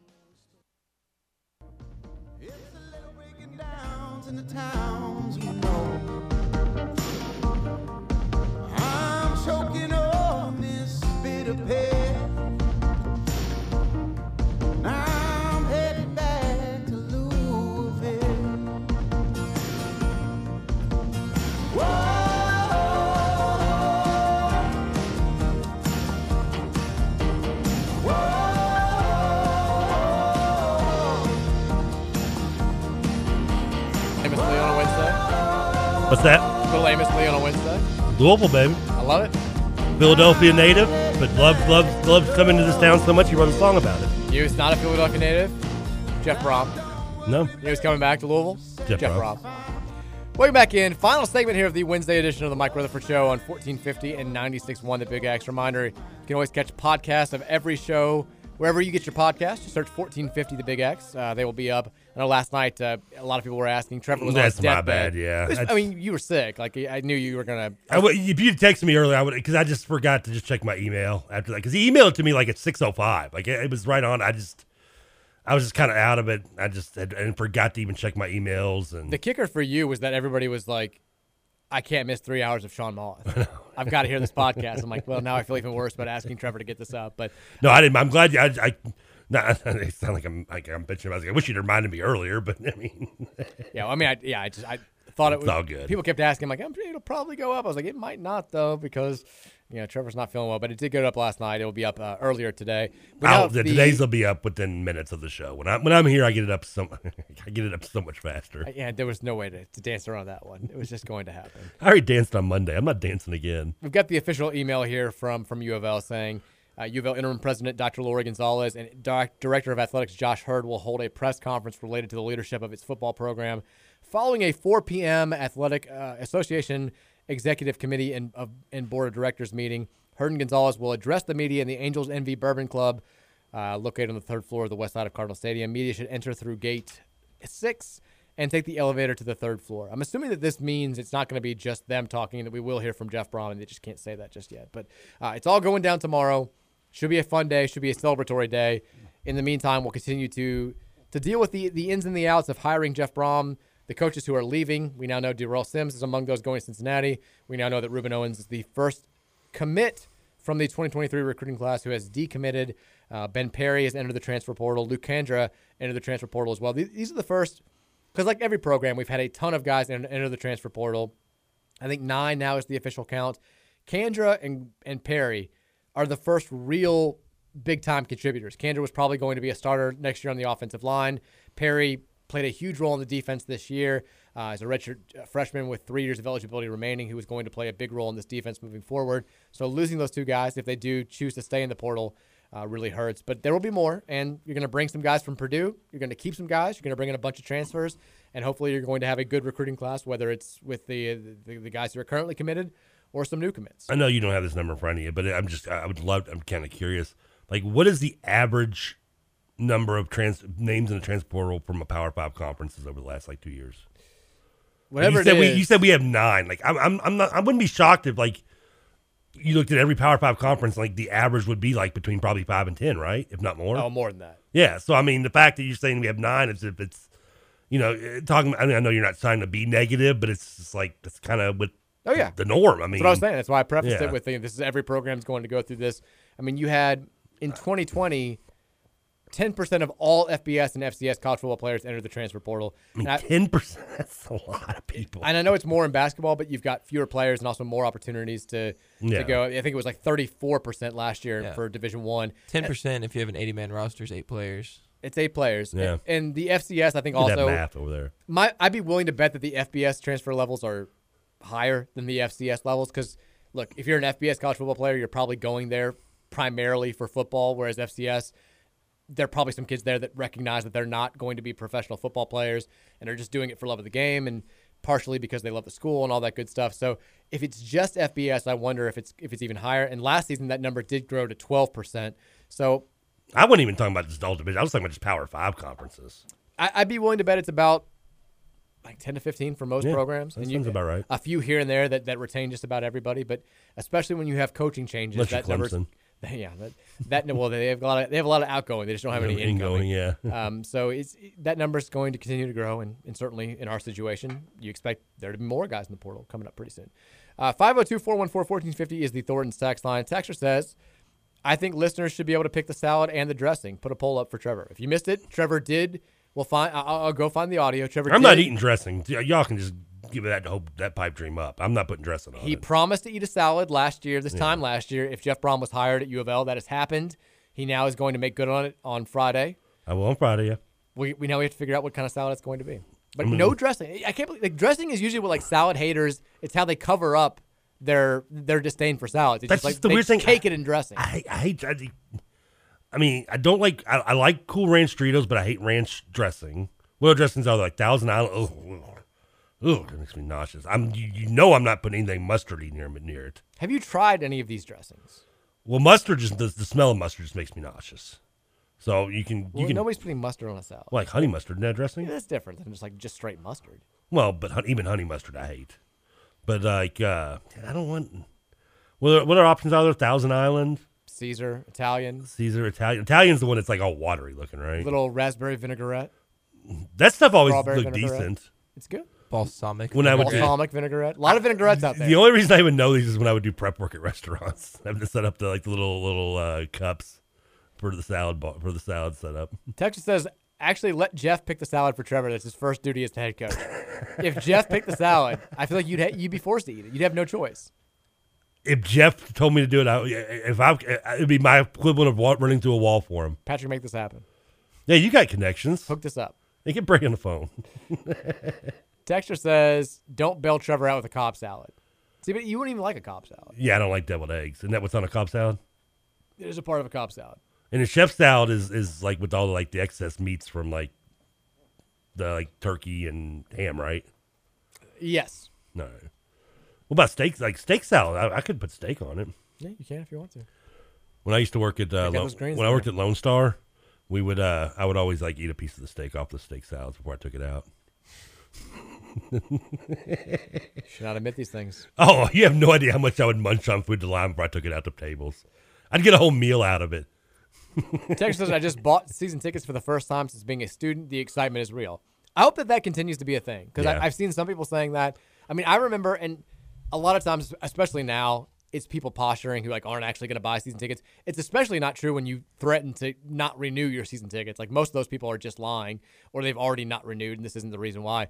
But I remember in 2010 talking about the Charlie Strong excitement of the, of the press conference, and that summer he did the little Cardinal Caravan tour, and like I think his his message was so exciting, and then he was doing well on the recruiting trail. And you know, I was at that age where it was like early twenties. You're finally starting to get a little bit, a little bit of money uh, by working. And I'm like, you know, I got a little bit of expendable income. Let's me and a bunch of friends like bought season tickets, and we kept them for you know, up until the pandemic. But like that was, we wouldn't have done it if Charlie Strong hadn't have been creating so much excitement. I'm hoping that Jeff Brohm can have a similar type of effect on this this next wave of fans that are on the fence about whether or not they want to buy season tickets in this day and age. You do expect to see the season ticket sales percentage up, though, right? I would think so. I mean, how much it's up is, is, is we'll find out, but I would like to think it's going to be up a little bit. Yeah, I would guess so. Colorado put out a graphic about like how many like social media followers they've gained and like season ticket holders. Like it's, they've got like two thousand plus season ticket interest forms. They've gained like one hundred seventy three thousand followers over all their different. I believe that stuff. Somebody sends in a picture of you on your head on what appears to be like Martha Stewart's body eating a salad here. That's a great look. That's that's nice. My breasts are bigger than that. That's not, yeah. you have a very dumb look on your face, which makes the picture even funnier. Texture says, uh, "Couldn't these guys just wait until tomorrow to announce that they're transferring or decommitting? Let us have this day, guys, please." No, we, we, we never get a full day until we like win a national title or something again. We're never gonna have a full day that's just pure celebration. That's the way it works. Texas said Eric Owens will probably run for 502 yards in his first game. Well, I hope not. Texas says you literally said the belief was this class would stay together. Now this is uh, this was expected. I never said this was expected. I did think that. I mean, I I said and You said is, the running back coach staying would. D- I I said if Darrell Sims stays, I, that's the way to keep Rueben Owens. Ru- Darrell Sims did not stay.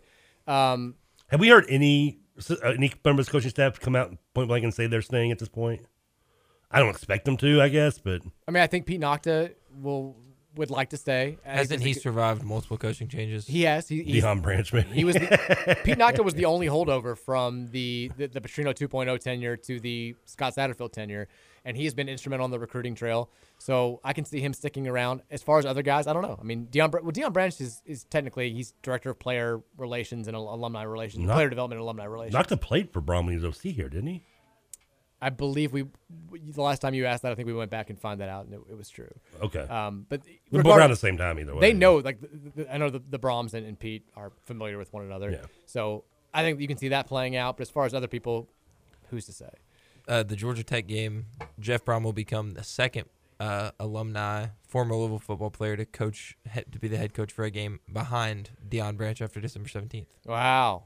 Say what now? Say He'll be the second former player to coach Louisville football after Deion Branch, who's going to do it. Oh, in the bowl okay. game. After okay, when you said Deion, I, for some reason my mind went Deion Sanders. I don't know why. He's not been a coach here. Yeah, I kept exactly. saying I kept saying that after Deion Branch was named the interim. I'm like, hey, we hired Deion. It's a big week for Deion's.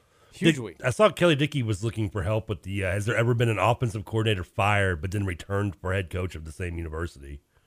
He he said, and he, and, you know, He said he couldn't think of You know, you know, you know, FBS Kelly's level. struggling when he asked for help on Twitter for a stat. I went back today because Eric Crawford had he went back and looked at something that he'd written after Jeff Brohm got fired by uh, by Steve Kragthorpe, and so I remembered I'd written something kind of hasty at that time, not hasty, uh, but like very critical at that time as well. Because Crawford's like, I kind of got some crap from U of L, and I'm like, I wasn't known well enough at that time to get any crap from U of L, but I was like, I feel like it was pretty aggressive. And Eric's Eric's is very more like eloquent, like, like danced around it a little bit. The headline of my post was the Louisville football program is a disaster. I was very pointed in my criticism, and I went back and like, you want to talk about like, I, like I haven't read anything. I I usually don't go back and read old stuff.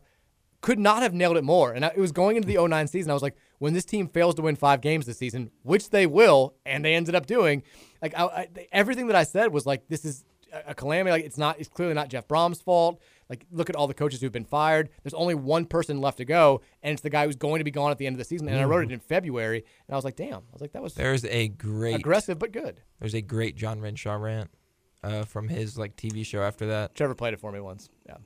Uh, well, we, we trust me. We you weren't on their radar back then about with Craig Thornton hate, but we were. And we we there'd be many a days I'd be in the other production room when Renshaw's doing a show and I see Rocco's name pop up on my phone. I'm like, oh God, what did he say? I did. Get, I mean, I got called by Rocco, but like I think the at that point Tom was not was, Yeah. was not paying that much attention. Texas Mike, let's go, baby. Finally, Jeff Brohm has come back home. Word to the Rock, we baby. What, is this his home? What? Did he go to Trinity? Yeah. Eh. A local school at some point, I believe. Should have gone to Wagner. Texas, why are they doing this board of trustees meeting slash presser so tight to the volleyball match? If the 11 a.m. match goes two to three hours, 30 minutes between matches puts the end of our volleyball match running right into the meeting slash presser. I, I'll say it again. I think that they wanted to do this on Friday when everything started getting out today. You got no choice but to move as quickly as possible. And I, I do hate that it might overshadow a, a Sweet 16 volleyball match, but you, you got to do what you got to do. You, you like expedience is of paramount importance right now. You've got to move quickly. You got to let Jeff Brohm try to hit the ground running, and like he can't like he, he can't do much right now until he's officially announced. So Jeff Brohm's daughter big volleyball player. Very good. I mean, the Max. I'm sure he- same thing. I'm sure he cares. Doesn't make me doesn't make me feel bad. I don't like that comparison. Is there, a, is there a sports coach whose daughter doesn't play volleyball? Satterfield, I mean, is that the only one? probably. I don't know.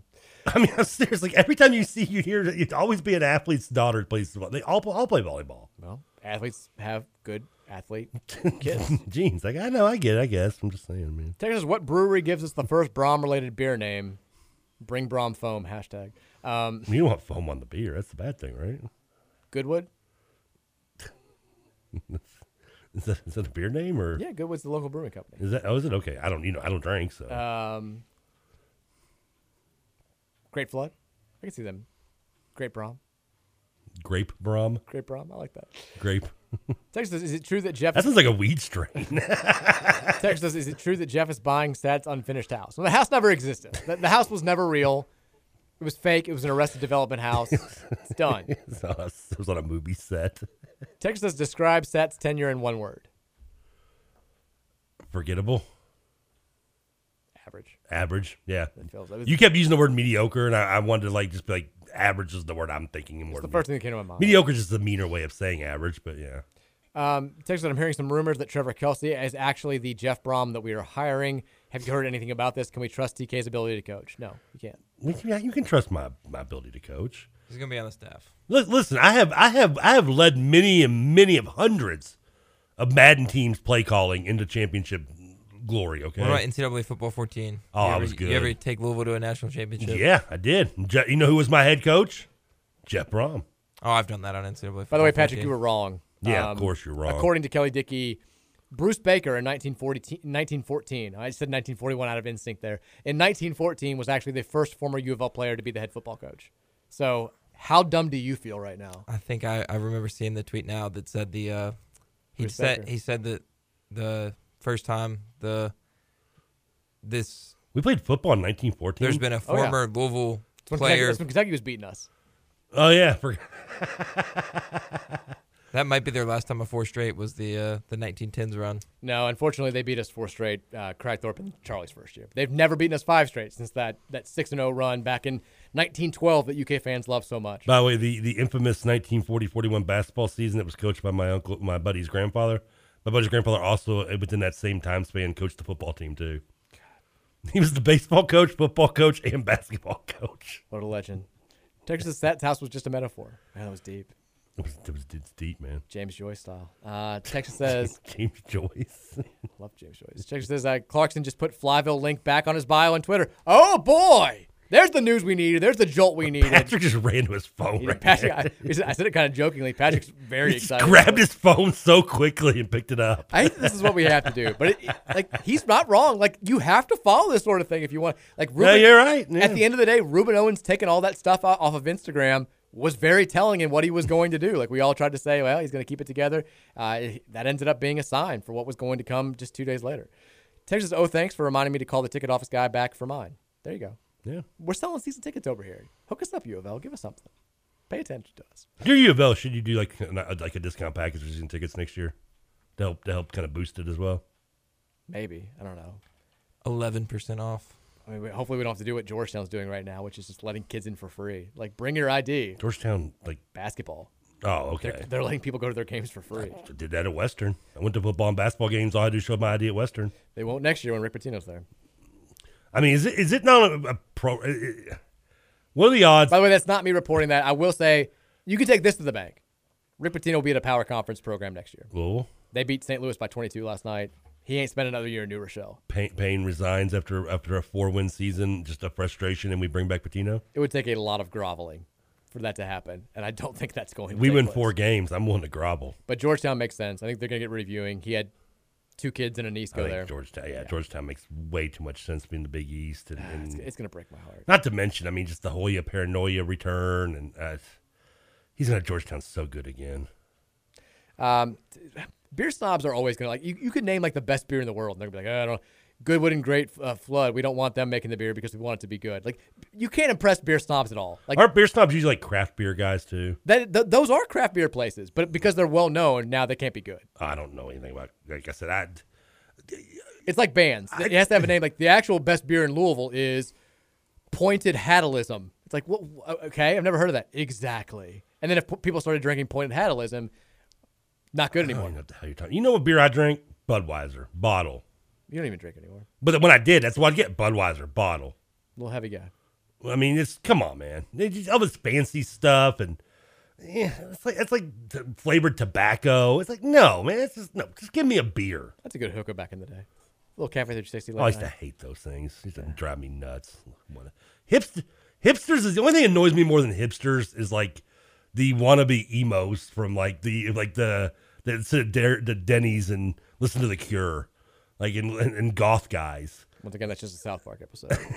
I mean, no, I I, I was talking about Denny's back in my in the nineties. You see them there. It's, it wasn't just the stereotype. On that note, we have to call it. It's Wednesday. We got to get out here just a minute or two early. I'm, I'm mad that like we had a little bit of negative news d- disrupting the the Jeff Brohm celebratory three hours, but for the most part, it was a happy episode. I think tomorrow will be happy as well. We'll hear from Jeff Brohm for the first time as your new University of Louisville head football coach. it's going to be a wait. fantastic day. Make sure you get those D's, get some sleep, have a fantastic Wednesday night. Make sure you're back right here tomorrow at three o'clock.